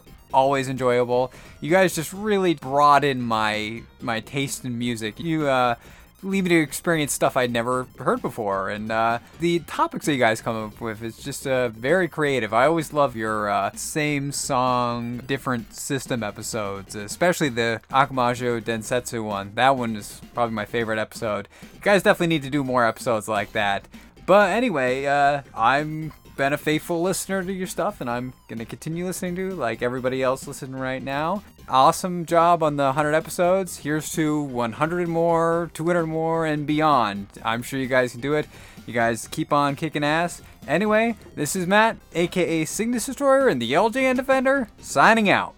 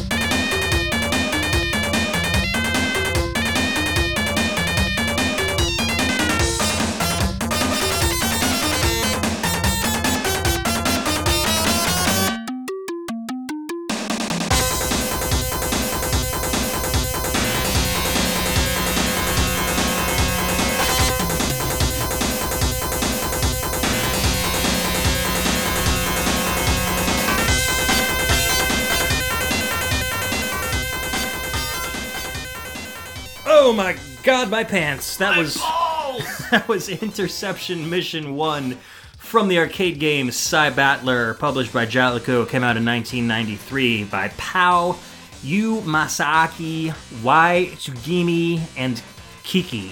I wish I knew who these people were because I Oh, want to Kiki. hug them and kiss them and give them my babies or something like Whoa. that. Yeah, that was from Whoa there. episode 48, Jaleco Jams, which we uh, mentioned at the beginning of the show was one of those episodes where we were kind of. Uh, That was all me. Yeah. You're welcome. Yeah, you suggested it, but we were kind of, uh, what's the word for it? Worried? I think I was kind of like, this would be a great idea. Holy oh cow. man, we gotta actually find Good track- music. good music in Jaleco jams. And then I found this, and I was like, "Oh my lord, we Yeah. need to play this on the show." Yeah. Um, I don't know everything about this this track, from the instrument choices to the different solos to that bump, bump, dump, bump, dump, that just constant driving I love beat. the because it sounds like almost like a spy. Type Yeah, thing, yeah, it does, it but does. it's only there. It's only in that beginning part of the track. Yeah. that and then it just kind of fades out. It's good stuff. But then it makes that loop sound so much better because it sounds Oh, so yeah. cool. It's like, all right, I'll listen to it one more time. Yeah, yeah. And you know, I, I'm not the kind of person that likes to listen to things like those 30 minute loops on on, on Sure. YouTube. This track I could just repeat over and over again, and I, I will probably not get tired for much longer than I would with most other tracks. Yeah, yeah. No, this is a this is a great find. Yeah, it was this and uh, Soldam, that that uh, puzzle game. Oh man, that track is so damn good. So damn good. Yeah, that was a skit that we did too. Yeah. That was funny. Th- those were the two real gems, in my opinion, that we found from this episode. That I was I was very happily surprised to see, you know, so much good music coming out of Jaleco back in the day that they never really got a lot of credit for. I think Yeah. their music was really underrated. Uh, if you haven't listened to that episode, definitely go back and take a listen because it was one of those things that you skipped over and you're like, oh, I don't want to hear music from Bases Loaded. Like, Sure. definitely go check it out because Yeah. you'll be surprised with some stuff that's on there. No, we found some really amazing stuff for that episode. Um, it was just there was a lot of variety. It was really cool. And uh, you know, to be honest, I haven't really revisited the episode, but I'm Mm. gonna after listening to this track because it, it's they they did some good stuff. Yes, yes. We gushed quite a bit over Yeah. it when we played it originally. Yeah, for sure. Yeah, like there were puddles like under your seat. So much gushing. Yeah, so much. I was Yeah. I just like had Yeah. to bring Gatorade with me. Right. Dehydrating Yeah, from yeah. all the gushing. Yeah. so much gushing. Cool, you did it. We did it. so let's get into our next track. This, I, I've been wanting to talk about this track forever.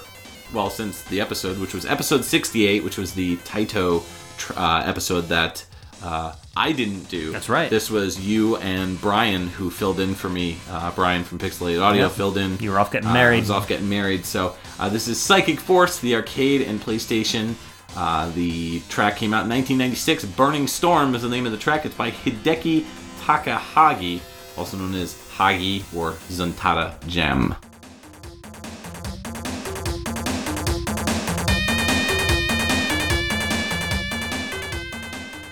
Hi, Ed and Mike. I am Alberto Gonzalez, and I'd like to congratulate you guys for your 100th episode. It's really amazing. I hope you make a lot more in the future. Bye.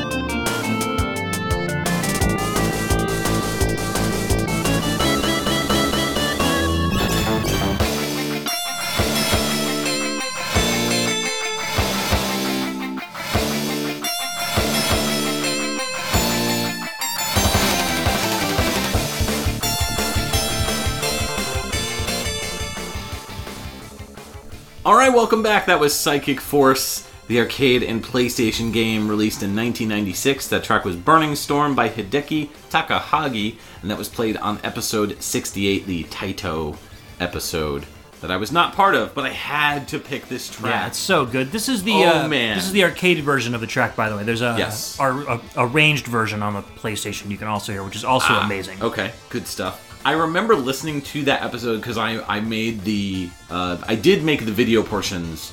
I, I don't remember when it was. I think it was like Wasn't too long It after. wasn't too long Yeah. after, but I released the video portions after. So I, I'm always the one that puts the video portion together. So I'm listening to this and I hadn't heard the episode. Like you basically posted the episode and you're like, here's here's the track.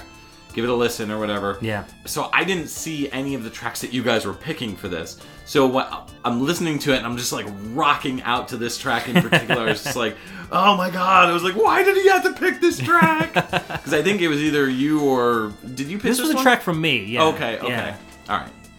Yeah. So yeah, this so was, good. This was great. So good. So good. So maybe you can pick the, the PlayStation version at some point. Oh, there we go. You All can right. still enjoy it. All right. Or we could do like a same song, different system for Psychic Force. Do a comparison, sure. Yeah, uh, this track was also in the 2012 version of the game, uh, Psychic Force 2012, which was released. Oh yeah, and that was a, yet a different version of this track. a different so, version. yeah. It's it's also pretty good, but oh man, this version is in particular just really good. I love how that that lead harmony, the da da da da da da. I love how that changes when they get into the meat of the track, like the actual yeah, verse. yeah, yeah, for sure. I would uh, love to hear Retro Shred, Jeff Leppard. I'd love to hear him oh, cover Oh, this. yeah. I think he would do a really good job. Oh, definitely, So if you're listening to us, Jeff, get on it. Yeah, man. Yeah, this track. You get so many views. Yeah, from from From us, I. just over and over again. I, yeah, yeah. This this this track was great. I just I have no words. It's just so so good. I love Zuntata. I love the stuff that they do. But this this track and uh, and the Daddy Mulk track are two of my favorites from them. Yeah, for sure. Uh, and, and as far as this episode goes, I mean, I, I had a lot of fun doing this one because You guys were doing your uh, the, the side podcast. The, we were uh, doing Impulse Project Impulse as Pro- well. Yeah. So we yeah. kind of just set everything up like we did with Impulse Project. It wasn't any extra effort to get him to, to do the show because we already had that that stuff down. Yep. Uh, and then I recorded this like I think the day after I got home from your wedding. Yeah. So um, I talked about your wedding a little bit, talked about just some of the stuff that, that we did, and then you Mm-hmm. came back and talked more about your wedding the, the next episode that Yeah. we did after this. Yeah, yeah. So it was, it was kind of fun, like being able to share stuff about you without you being in the room. Right, right. but uh, you know, Brian and I like we we we do Impulse Project together, but then we also have our own separate VGM podcast. So we both love VGM, of course. Mhm. So it was nice to be able to get on a podcast and both talk about, About something that we always kind of like want to talk about during Right. Impulse Project, but never really get a chance to. Yeah. So it was kind of like letting that valve release a little bit. So that, that was that was fun. You guys were talking about how many potatoes I ate. You were just like, Are there are a lot of potatoes Mike- in Vermont? Mike, Mike ate so many potatoes everywhere, forever, Forever. forever. Stuffing just in general, in his pants. Just in eating, eating potatoes. He's just a big potato. I'm just, I'm, I'm just a big potato. And if you smoke up, you're a baked potato. Oh snap! That's true. All right, so let's move on to your next track. All right, next up, oh, another great one. This is from uh, Genocide 2 Master of the Dark Communion. This was a track we played on our uh, Sharp X68000 console spotlight back in episode 24. This one is called Shock 72, composed by Hideyuki Shimono and Naoyuki Kimura.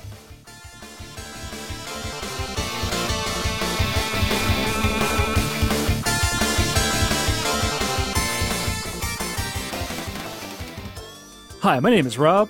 And I'm Pernell. And we're from the Rhythm and Pixels video game music podcast, and we're here to wish Mike and Ed Happy, New Year! Wait, wait, oh, wait, no. what? Oh, no, no. Happy, what was it now? Uh, oh, yeah. 100th episode spectacular. Yes, they they they had to sit in the room with each other for 100 episodes. Man, just think of the number of sandwiches they've consumed in one room together. Think of the number of farts they had to smell from each other. That's just disgusting. Well, you're disgusting. Well, this is true. But hey, sandwiches. I'm okay with that. so, hey, guys, we love your show. You guys are great. You're the best. Here's to 100 more. Here's to a 100 more New Year's, I think. Yeah, more 100 100 more years.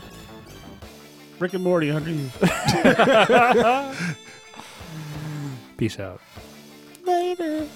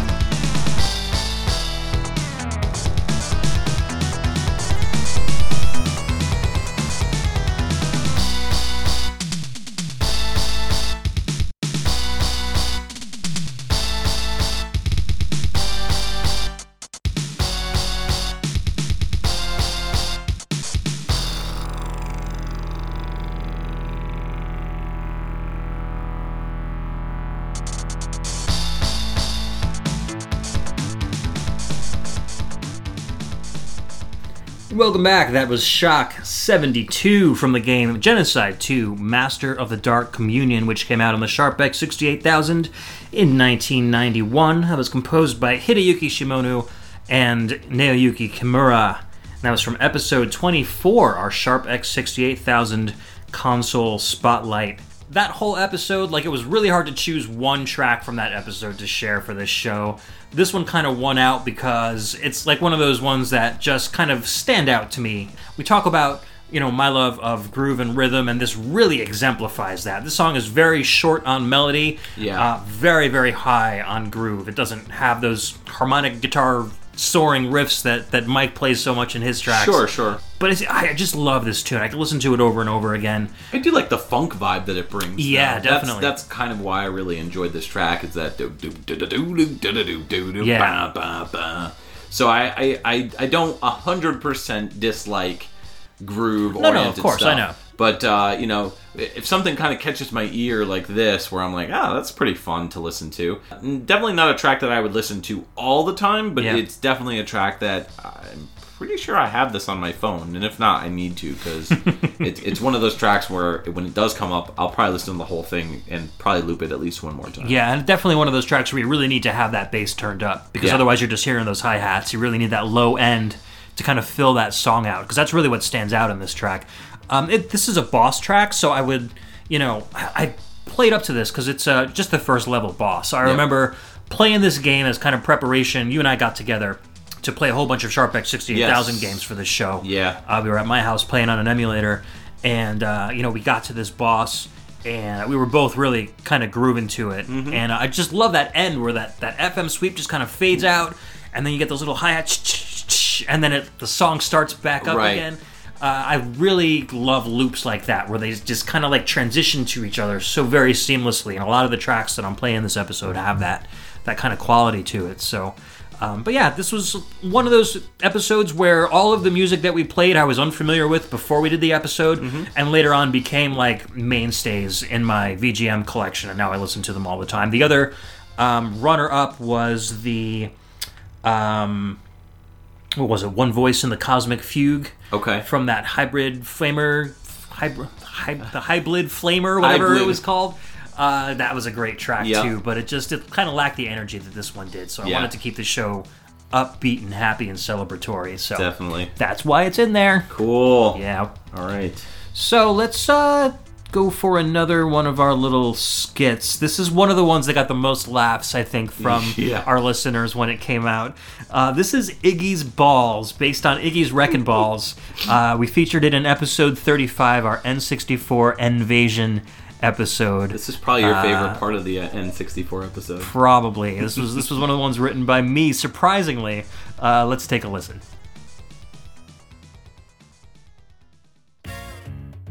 It's Iggy's Wrecking Balls. Wreck your balls with your friends. Oh man, you totally wrecked my balls. You don't know what fun is until you've had your balls wrecked again and again. That's it, Billy. You've wrecked my balls for the last time. Prepare your balls for some major retribution. Iggy's Wrecking Balls is a game about balls and wrecking them. Wreck your friends' balls. Wreck your own balls. We don't care whose balls you wreck, as long as you wreck some balls. Oh no, you wrecked all my balls. Now I don't have any more balls left for you to wreck. Your balls are mine. Iggy's Wrecking Balls for the Nintendo 64. Wreck some balls today.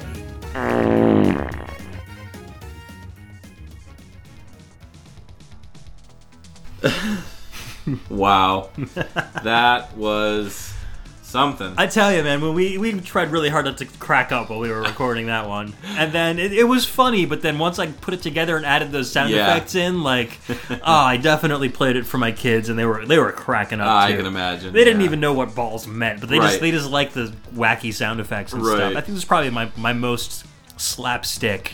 Oh, uh, definitely.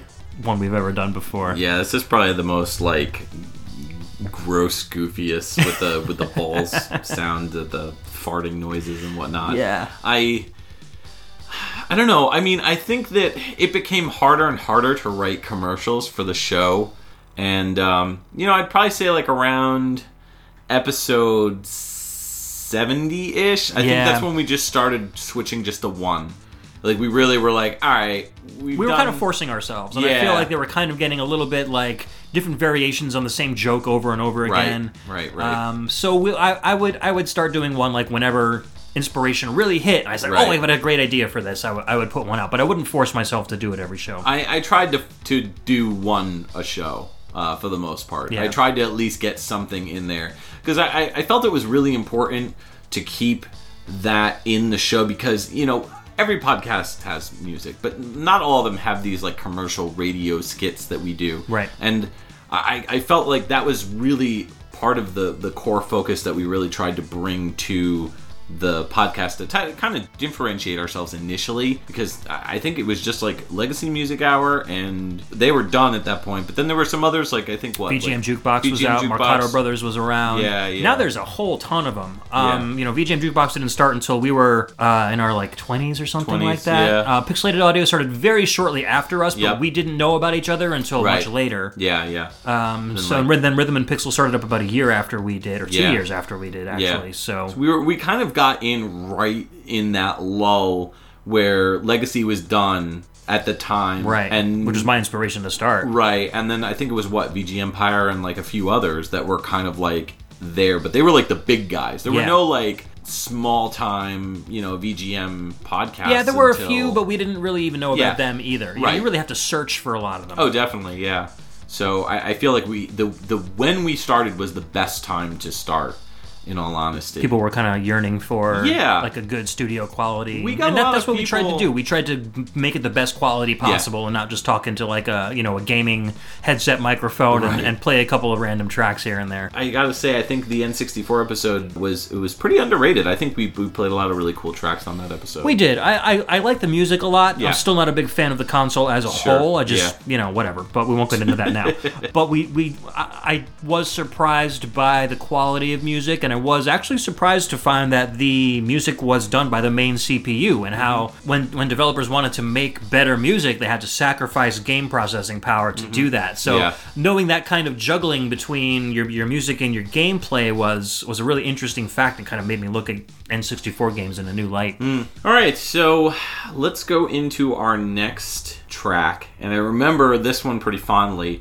Uh, this is Silent Mobius Case Titanic X68000 for the Sharp system. Uh, 1991 was the year of release. This track is Battle with Ghosts, and it's by Masahiro Kajihara. We played this one on episode 60, Free Picks Gaiden, and I couldn't leave it off the list. So let's give it a listen. All right.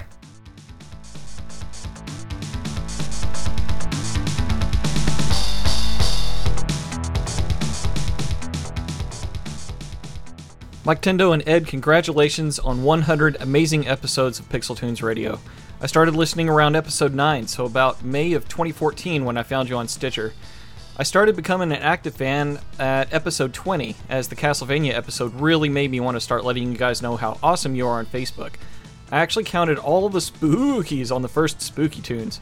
Remember when uh, talking about Donkey Kong's uh, that spider and you called it Steven? I made the Steven meme dog picture. I think Ed said that you know the podcast has made it when people are making memes about it. I did another picture for Tetraporta Pega Magic Block Slide Dropper Extreme.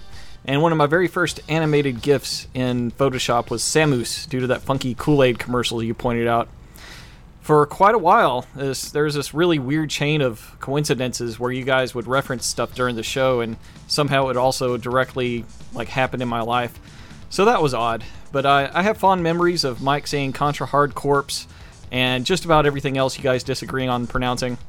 Uh, you guys have really impacted my life more than just by thinking of you every day due to my PTR coffee mug and the constant Facebook group fun. Um, Ed posted a devs play of Symphony of the Night with Koji Igarashi, which came out right before the Bloodstain announcement. I think Mike may have posted the Kickstarter on his wall, but I remember that Pixel Tunes gets credit for uh, leading me to Bloodstain. So, due to my enjoyment of your show and my love for Bloodstained, I began my own podcast thanks to you guys.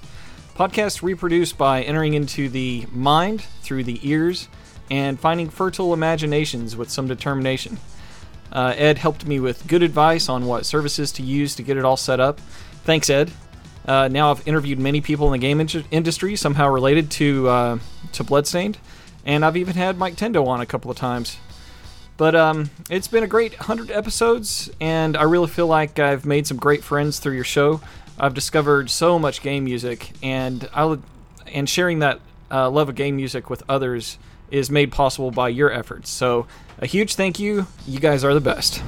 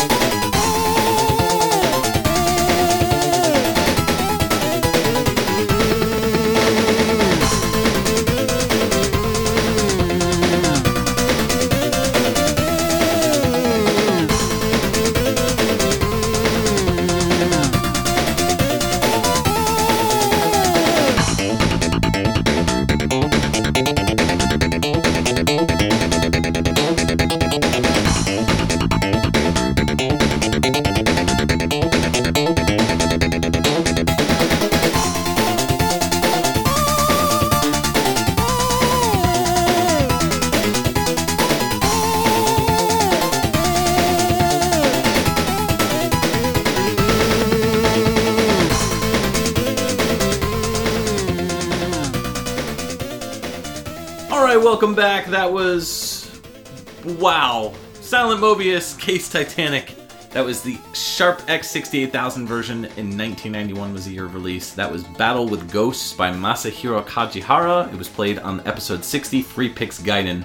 And I remember we did episode 61 right after that, and that was like our retrospective on the first 60 episodes. So we were picking very similar to how we're doing right now. Yeah, some of our favorite, Some Some of our- opposite picks. Right. Oh, yeah, that's right. Yeah. And you picked this track on episode 60, and I remember like being really mad because I really wanted to pick this track back to back, back to back, and just play it, but I couldn't because we just played it. So I was like, You got your chance. Yeah. Th- this was literally the first track that I put down when we were. I think it was the first one you told me. Too. Yeah, I was like, oh, I'm absolutely picking that track. Like this, you know, as far as greatest finds, this is probably the greatest find in my opinion on this podcast. Well, good. Then we got my greatest find, Yeah. Cy Battler, and your greatest find, Yep. Silent Mobius. That Yeah. all works out. Yeah.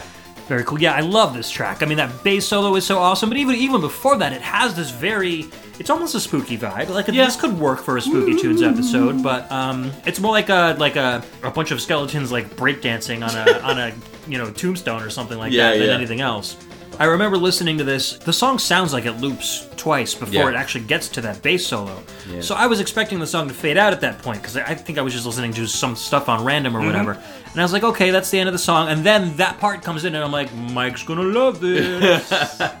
so I, you know, threw it in the show specifically for that reason, and Yeah, uh, yeah. I was right. Yeah, no, it was incredible. You know, uh, which I'm kind of regretting that I didn't pick any uh, Sunsoft music because we didn't get a chance to say that Sunsoft bass. It's true. Now we've got that Mobius bass. That Mobius, that silent Mobius bass. Yes. uh, which that's another one of the uh, long running Pixel Tunes jokes. I think we used that one a lot more in the earlier days because I think we picked a lot of. We're very he- heavy with picking Sunsoft stuff. Yeah, that's for back sure. then. Yeah, but uh, you know, with this one, I feel like maybe it'll become a meme of its own. Yes. Who knows? I think bass bass solos have become kind of a Pixel Tunes meme because Yeah. there's that boss track from uh, Super EDF that I played a while back that Yep, has an yep. excellent one. Uh, I always love it when they when they break out with them. Paperboy 2 on Super Oh, yeah. NES. I mean, who could the one forget we that? did with uh, was that VGM Jukebox? Yep. We did that episode. Oh Yep. my god, that was an incredible episode. That was a lot of fun. Yeah. All the uh, episodes where we've had fellow VGM podcast people on is just really fun. Like all those episodes are a lot of fun. Yes, because they're Rhythm and people like- Pixels, Yep. VGM Jukebox. Yeah, you know that, that's audio, why I yeah. wanted to get together with them for Retro World Expo Yeah. because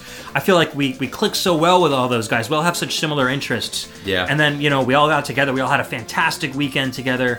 I barely even saw you that much. Mm-hmm. I- I really- kind of ran with our own circles of friends. I but, know. uh, I was just so busy uh, with panels and like I, you know, because I was a guest, I was expected to be there. I couldn't just be like, okay, bye, Yeah, yeah. and leave. Um, which I'm kind of kicking myself now because I didn't real because I was a guest. I didn't realize that I could actually sit down in like they had an area for me, like you know how they have like the the, the booths or whatever. Yeah, yeah. They had a booth for me, and I didn't even know it. Oh my God. So the entire time I'm walking around and like right before the end of the Retro World Expo, the last day on Sunday, uh, Lance, the guy who was running the panels, comes up to me. He's like, "Hey, did you know that you had a booth this entire time?" He was like, "You weren't at it once." I was like. I didn't even know. I'm like, I'm really sorry. He's like, yeah, yeah. I was like, he's like, you could have, you know, put your stuff there or whatever, like hung out.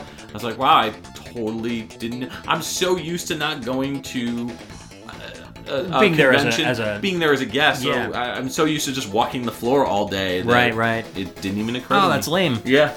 So, but uh, yeah, I, I wish I got to hang out with those guys a little bit more, uh, just because I, I know we kind of saw each other. We did the panels and we hung out that previous night where we Right, did the that Friday. Yeah, which was cool. Yeah. Um, and then Saturday we all got together. We all went to the to the expo together. Hung Yeah. out with Rob, who was not hanging out with us that previous night. Right, right. We ended up buying some board games downstairs on the vendor floor. We went up to where the panels were. There's a little like living room style area, so we ended up playing some board games up there. Cool. Because you know we were just getting worn out because it was busy. There was a lot of noise. We just kind of yeah. wanted a place to chill. And then we went back to my place Saturday night, and we were like, "So, do you guys want to go back tomorrow?" And everyone was kind of like, uh, "We had so much fun hanging out at your place." So we ended up like just staying at my place and playing video games and board games That's all day cool. Sunday, which was a lot of fun too. That's So, but we all agreed we had a blast. Everybody wants to do it again next year. So hopefully we can coordinate something and get uh, a sequel to all that stuff going on. VGM spooktacular. Yeah, maybe not spooky. Maybe we can just do regular music. Who knows? Yeah, but uh, we'll hopefully be able to get a panel next year. Yeah, That'll be yeah. fun. We'll see. Yeah. So let's move on to our next track. Uh, this is your final pick. You were just talking about something about um, re- repeating patterns, and I think maybe this is one of the ones that you might actually enjoy. Yeah. This is from Dangun Feveron, otherwise known as Fever SOS. Uh, this is Dancing Bomber, composed by Ryuichi Yabuki and Nanpei Masawa.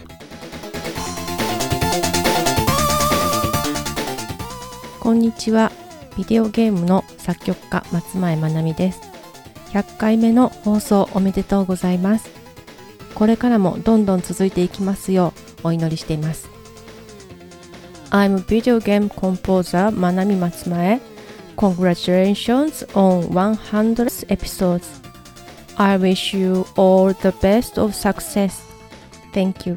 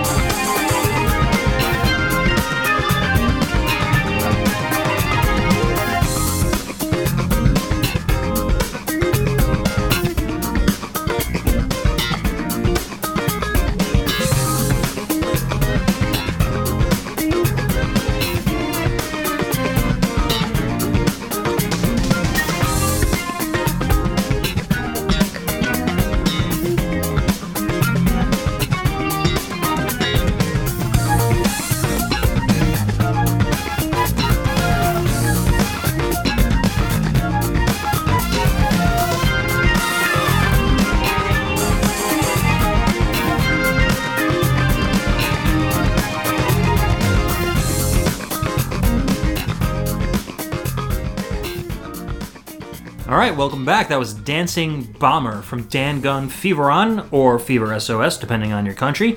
That came out in the arcade in 1988, composed by Ryuichi Yabuki and Nanpei Masawa. That was from way back in episode 7, our first Shmup Tracks Yes. episode, which was, I think, one of my favorite episodes of the like first 20 or so that we did because I, when we started the podcast, that was like one of the themes I definitely couldn't wait to start. Oh, yeah. and I was kind of disappointed. You know, we didn't know each other very well at that point. Right, right.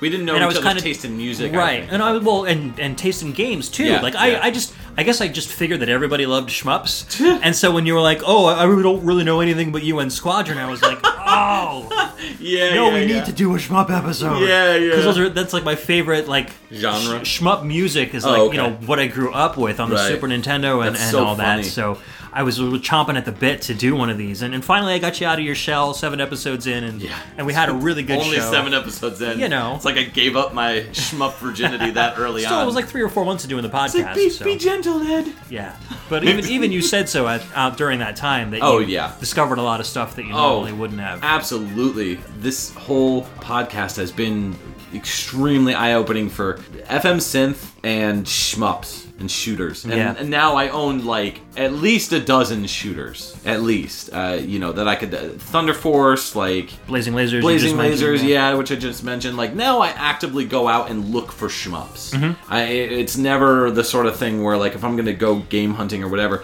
like if I find a game and it's a Genesis game specifically, and it has and it's a shmup, like I'm gonna buy it. Like It's very rare to find a shmup Genesis game that doesn't have at least a right. like a seven out of ten rated Yeah. soundtrack. Oh, yeah. definitely, definitely. Yeah, so I mean, I think I picked like Steel Empire for this Mhm. and Thunder Force 4 or uh, Lightning Force, it's called. Right. So those two I, I remember picking. I, I don't remember how I came across them. I think I may have just like searched online for them, in all honesty. And those were really, honestly, though I was to pick those two. I had seen you pick Dangun Feveron, and I was like, all right, I'm just to let him pick that, and you know.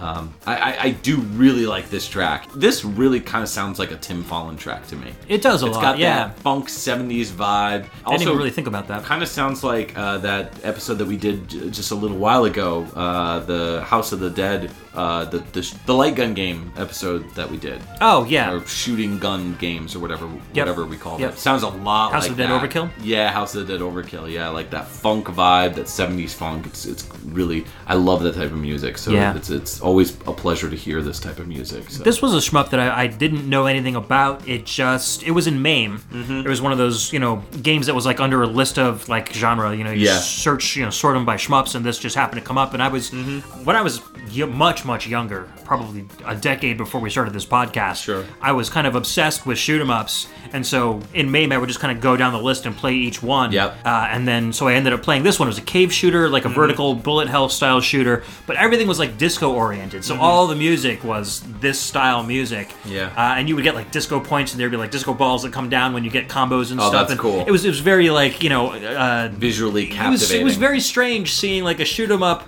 with like you know futuristic ships, but then also a disco aesthetic to Mhm. it. But the music was fantastic. And uh, but it was very low quality because it was all kind of compacted into a, an arcade ROM. So I was lucky enough. I searched around and I found that there was an actual OST with CD quality versions of that music, Hmm. and so I was I was like thrilled that I could pull from something high quality to Yeah, get yeah. to get that on the show. So, but this this soundtrack has been on my phone probably since since I found it when I was looking for music for the podcast. Yeah, so it's, yeah. it's just great stuff. I remember. I, I think we. I uh, recall us hanging out at your place playing some of these shmups because I really. That's right, I- you I- were- you know, I was really Popping your shmup cherry. Yeah, man. So I remember playing a bunch of these, and they were all really good. Uh, for the most part, I remember that one that we played where we got really far into it. I don't think it was this. I think it was the shmup episode two. I think it was like 1943 Kai or something. like Oh that. yeah, that's a great game. And, and we, you and I were playing that game, and we got up to. I guess I don't know. I wouldn't say we got bored with it, but we were like, all right, we should probably move on. But we played like the, almost the whole yeah, game. yeah, yeah, that was a TurboGrafx 16 Yeah, game. Or yeah, uh, yeah. actually, I think it was a PC Engine only release. Yeah, but yeah, yeah, that's a lot of fun.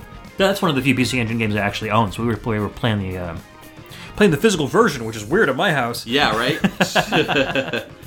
All right, so you want to move on to our next track? Yeah, our next and last track. And last track. This track is a great track to go out on, and it also is is I just I no excuse. I really wanted to hear it again. I wanted to talk about it on the show again. So my final track and the final track of episode 100 is Donkey Kong Country 2: Diddy's Conquest for the Super NES. Uh, it came out in 1995. This is Sticker Brush Sick Sticker Bush Symphony, and it's by Mr. David Wise. And this was played on the episode where we featured all tracks by David Wise, episode 23. All right, let me stop you right there before you move on because I saw you do that. Mm-hmm. Because everybody calls it Sticker Brush Symphony. Yeah. It's actually in the OST. Yeah. It's Sticker Bush Symphony. Okay. The first person to ever upload it to YouTube Uh-huh. mistyped it as Brush. Really? And now literally everywhere on the internet is Brush. Okay. When it should be Bush. Sticker Bush Symphony, right? Which makes yeah. more sense because a sticker bush is a real thing. There's Yeah. no such thing as a sticker brush. Right, right. And I do want to thank uh, Josh and Emily at VGM Jukebox for pointing that out. Yeah. So now Sticker we're gonna keep it because I think in our first ep- in our first episode or episode 23 when we Yeah, played this we called it Sticker we called it Brush. sticker brush because it's everywhere. So Yep. No, Sticker Bush Symphony. Now you know. Oh boy. All right, let's get into it.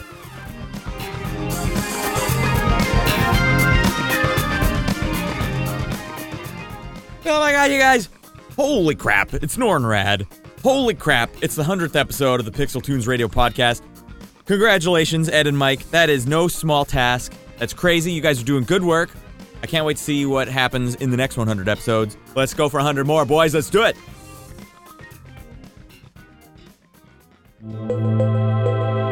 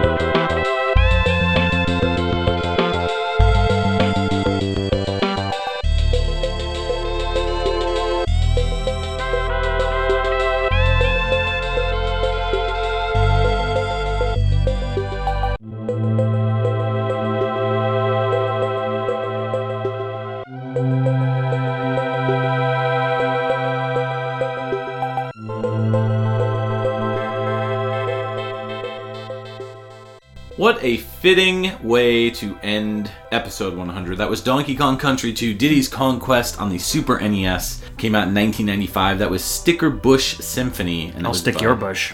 Gross. nice. You did it. David Wise was the composer that was played on episode 23, the David Wise Spotlight that we did. That's actually on YouTube. That's one of our biggest episodes. It is, yeah. I'm, I'm surprised at how many people really love that episode.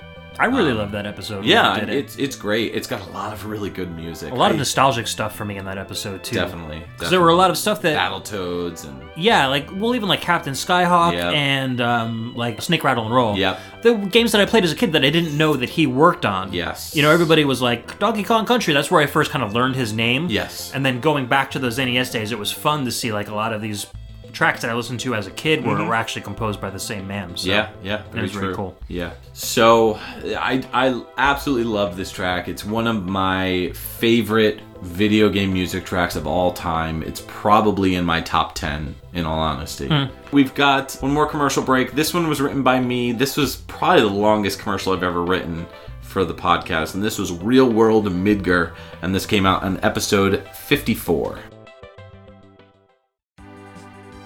Here's a sneak peek at a brand new show coming soon on the Nest Network. This is a fictional story. A totally fictional story of seven strangers. Make that eight, whatever. Picked to live in an apartment. And have their lives taped. To find out what happens. When people stop fighting evil. And finally start living in a fantasy. Look, a train. The Real World Midgar! Hi, I'm Tifa. So it's move-in day. We're living just south of my bar, the Seventh Heaven. I've met a few of the people here, and it's going okay so far. Though I thought this was an 18 and older show, and well, Onion Knight seems very underage. Hey, lady, I just look young. But trust me, just because you're the most popular doesn't mean you're the best. Do you mind? I'm trying to do my interview. You landlubbers don't know how good you got it. Squishing your toes on soft ground, not risking splinters if you go barefoot like on my ship. And look at this forks! We get it, Faris. You're a pirate. Do you have to bring it up all the time? Yes, Aaron, yes, I do. Did I mention I'm definitely not a lady as well? Do you mind, Cecil? Huh? Oh, I was just, um, inspecting your shirt there, Tifa. What is that, white cotton? You don't have to stare, you know. We're gonna be living together, so you may as well get used to them, or it, uh, whatever. Don't mind if I do. Actually, I do. Oh, don't tell my wife Rosa. Ugh. Hey, Selphie, what are you looking at out there? Hey, guys, look at the window. I don't believe it, guys. Guys, oh my god, here it comes. It's a train. It's a train. I fucking love trains. Trains are so great. Hey, guys, come here. Come look at the train. It's got a steam cloud and it goes. And I bet there's a conductor on board and tickets. Oh, I love the ticket stubs. They're so cool. What's her deal? She's apparently really into trains. More like, what's your deal? I'm a ninja. So what? Talk about out of place. Do not cast a shadow over our group, Miss Lockhart. Oh, funny. Cause your name's Shadow. Clever. Why don't we go up to my bed and I'll show you my little dog? Um, excuse me, I don't know what kind of girl you think I. No, seriously, I have a little dog. His name's Interceptor. He likes belly rubs. Oh, how cute. Whatever! Wait, Squall's here? I thought we already had someone from Final Fantasy VIII. He's more or less just a guy on the couch who's super negative and emo. Whatever! God! uh, leave me alone! Squall! Hey, Squall! Trains! I love trains. Oh boy, this is gonna be a long three months. Better stock up on potions. The Real World Midgar, premiering this fall, only on the Nest Network. Nest Network! All right, welcome back. That was the Real World Midgar, episode 54. That was that was something. That was a lot of work. Yeah, I can imagine. I can- for all- both recording and for editing. Oh yeah. Well, we had you know a bunch of our friends, and my wife was uh, you know in that one too, playing Tifa, and then we had our friend Ariel and Justin. They they were in it, and they played multiple characters. I yeah, think. I yeah. I and then Todd was already there because he was recording the show with right, us. Right, right, right. So yeah, we, we kind of brought in a bunch of people to do that one, and I, I think it came out really well, actually. I mean, for the most part. I, looking back on it, I kind of wish that I brought more like real world aspects of it into the mix, like kind of like, oh, you know, who ate all the peanut butter, like that sort of thing. Where it's like people actually who were living together. I was just more trying to focus on making sure that I was introducing all the characters and being like faithful to, you know, Their uh, personalities. Yeah, their personalities and like you know the characters and what they look like and everything. So that's really what I was trying to focus on, uh, trying to deliver. And like it's also really difficult to like fit characters' names into the conversation and make it flow very naturally. Yeah. and not have it be like. Oh, I am now talking to Cecil. Like, you know, that sort he comes thing. down the road. Right, right, right. So it, that was a big challenge uh, writing this one, but uh, I, I, I dig doing the skits quite a bit. They're a lot of fun. Absolutely. Yeah. And we will do many more, I'm sure. Oh yeah. So we have one more Pixel Chat question. This one comes to us from Keyglyph. Yeah, and we chose this one because I, I feel like it's a great question to ask for the end of the show because it's kind of a, a very reflective uh, or self-reflective question, Yeah. uh, which Keyglyph is so great at coming up with. So why don't you? Yeah. So tell us some ways doing this podcast that have affected your life. Uh, for example, what are some objectively bizarre things that seem totally normal now? Uh, what connections have you made that you wouldn't have made otherwise? How have you changed as a person? Jump off that introspective cliff and go where the waters take you. I mean, I, I for the most part, I would say that my musical taste in terms of video game music has very much expanded and that I'm I look at a lot of music now that I wouldn't have normally researched or tried to find and I feel like I have all this these composers names kind of floating around my head at all times that uh, you know now I'll listen to a track and I'll be like wait was that was that by Hitoshi Sakamoto or was that uh, Motoi Sakuraba like Right, right. that's that's kind of the way that I think about video game music nowadays. Um, and also like the chips too. I, I never really sat down and thought about like the difference between like oh YM twenty one fifty one or like any of that stuff. So I think you kind of brought a lot of that stuff to the table where Yeah. like I didn't really care about any of that stuff.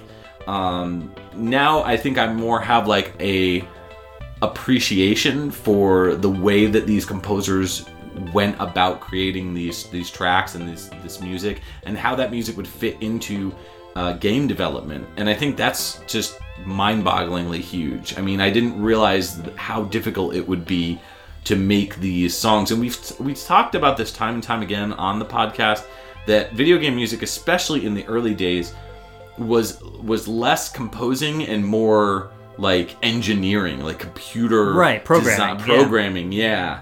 And so I, I learned so much about video game music just from doing these, you know, the past four years, these 100 episodes. I, I guess structure is is something that is really changed as far as like in my personal life. Yeah. So now I feel like this podcast, like it has a structure, it has a a place where you know every every other week, you know, I get to sit down with Ed and we get to talk about tracks that we love. And there's stuff to plan about. out. Like it, it like Yeah. kind of like helps you move throughout. There's always something to look forward to. There's Yeah. always like something on your to-do list in the background of your Mhm. head that like, oh, I got to edit this or oh, I got to research this. Or, Yeah.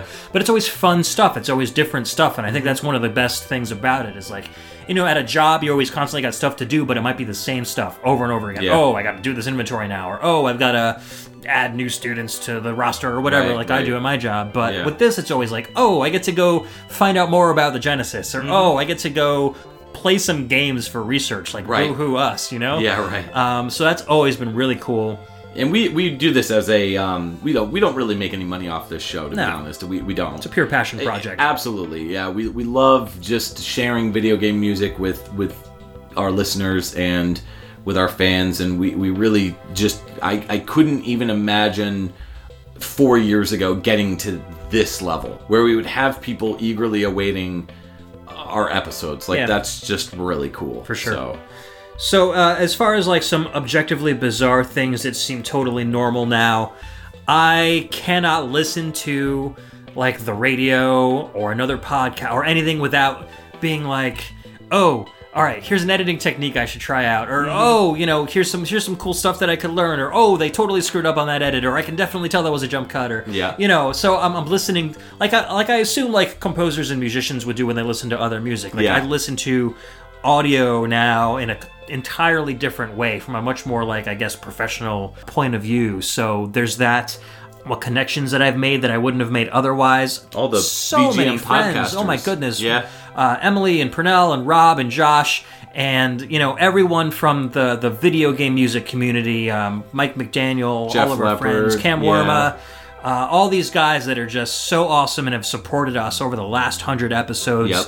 um, and and other uh, VGM podcasters, which I, I, I love supporting them, and I know you know that it feels so good that they enjoy supporting us and that they like collaborating with us, and Yeah. you know, kind of people that if I wasn't doing a video game music podcast, I'd be listening to them anyway and considering them like my heroes or like almost kind of like you know uh, small time celebrities. Yeah. But I'm, I'm, I get to be their peers and, and, and hang out with them and do the things that they're doing. And Yep. we respect each other for our craft. So it's so cool to do that. Yeah. And how have I changed as a person? I think I've become a lot more confident, especially in terms of knowing that people enjoy what we do. Yeah. You know that the, because before I did I didn't really have any hobbies and my wife was always like you should do something. Like all you do is like, you know, you play video games or you, you, you go bowling every once in a while or Mhm. whatever, but you know, you should really find something to do. Get out of the house. I You don't want you around. Yeah, I mean she had her knitting and you know, she was so she had stuff stuff that she was doing dealing in her dealing with you is her own hobby. Dealing with me is yeah, a hobby. yeah. um, and so I got this hobby, and now she's like, "Oh, your hobby takes up too much time," and I'm like, "Well, there's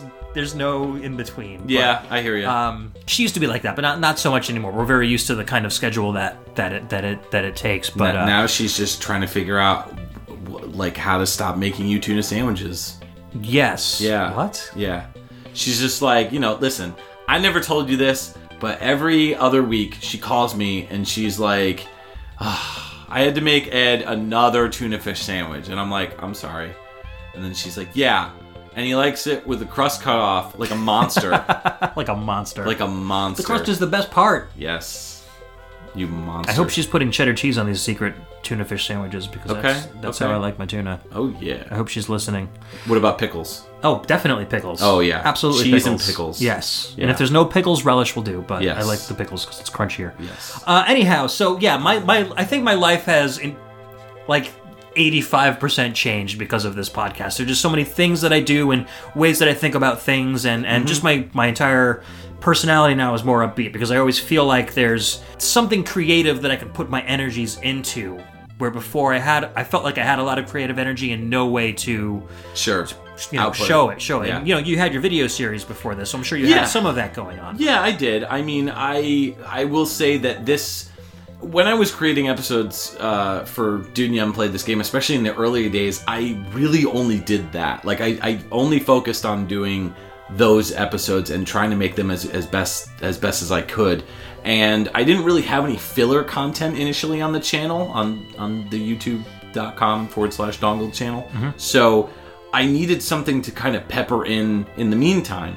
And so when we first started posting Pixel Tunes on there, it was more like a, hey, I can, you know, just post something extra. But now I have people that actually come and comment on the podcast on the channel and they're like exclusively only on YouTube or Hmm. they'll you know we'll get comments from people who can only listen on YouTube because you know their work doesn't allow podcatchers yeah, or they're in a country where they can't get it or yeah, something yeah. So it's just it's really cool to be able to, uh, you know, make that video portion available. Even though it doesn't get like a ton of hits, it's still good that we, you know, still we- some people's primary way of, of Yeah. accessing our content and we were one of the first podcasts that did that. Like, I, think don't so, think yeah. a lot of VGM podcasts put video versions of. I know Pixelated Audio does, but I don't think anybody else really does. So it's just it's a neat way for us to be able to give you know a little bit more content to people, and you know we found people that have found my channel through Pixel Tunes, and then vice versa. We've had people who were Pixel Tunes fans first, and then you know ended up becoming fans of uh, the my channel, Right. and vice versa. So it's it's really cool that everybody is kind of like intermingled and connected, and the people that watch, you know, my shows and my channel stuff and all that content also kind of watch.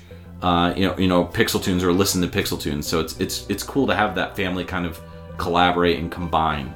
For So, sure, for sure. Yeah. So we'd also like to thank everybody who submitted bumpers to us. Yes. Uh, Matt Furness, uh, Brian and James from Pixelated Audio, Dread, otherwise known as Trevin Hughes, Barry Leitch, the folks from VGM Jukebox, Josh and Emily, Matt Ezra, the Cygnus Destroyer, Alberto Jose Gonzalez, uh, Robin Purnell from Rhythm and Pixels, Mike McDaniel, Manami Matsumae, Norrin Radd, and Hiroyuki Iwatsuki. Like, yeah.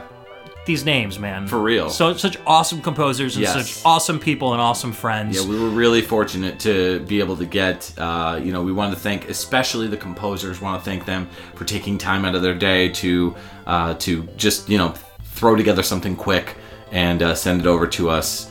And That's Absolutely, and yeah. and other other names that you know we might not have mentioned over the show that that have been huge supporters of us. Uh, You know, Jeff Leopard from Retro Shred. Yeah. Cam Worma obviously has been on a ton of shows and has always been very active on our Facebook group. Todd. Todd. Anyone who's, who's been a guest, Scott, Todd, um, Brian. Brian. Yep.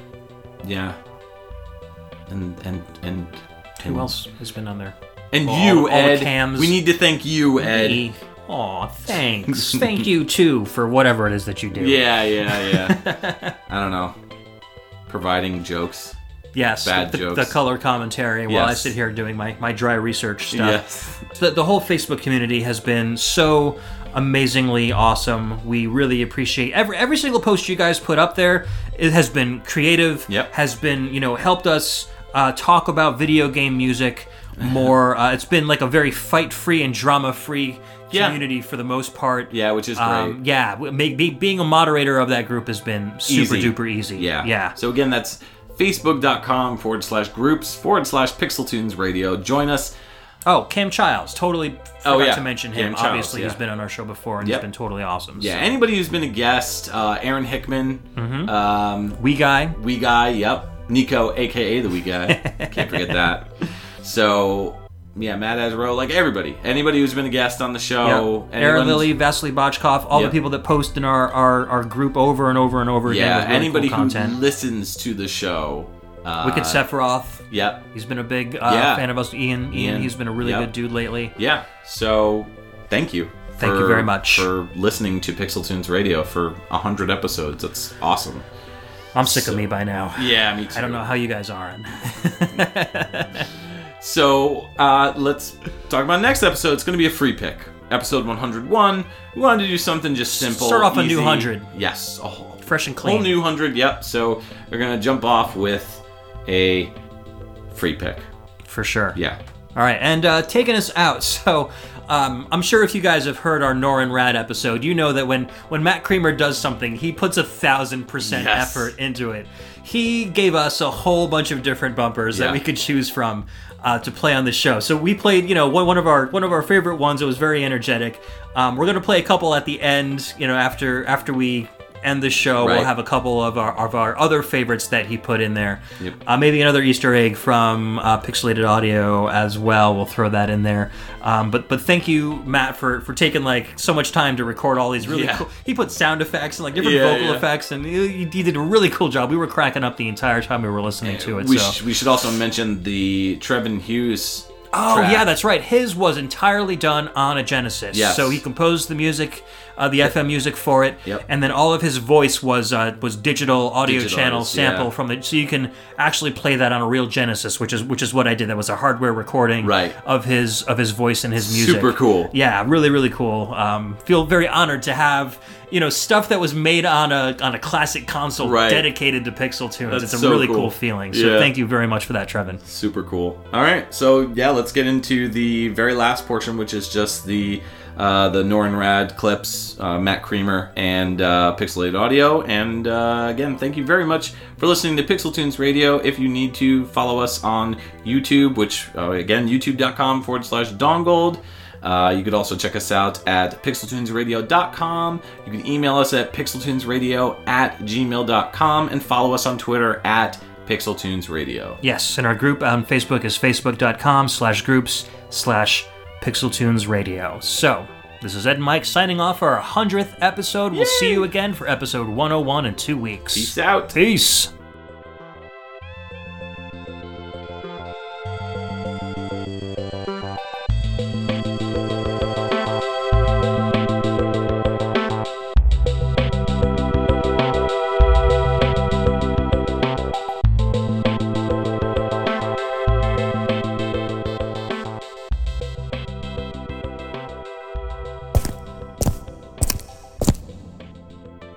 Everybody, you're listening to the Pixel Tunes Radio Podcast.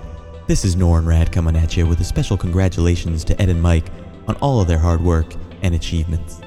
You're listening to the 100th episode of the Pixel Tunes Radio Podcast. This is Norrin Radd with a special congratulations message to Ed and Mike on all of their hard work. So uh, it was a good memory for me. So, anyways, hope you guys keep it up.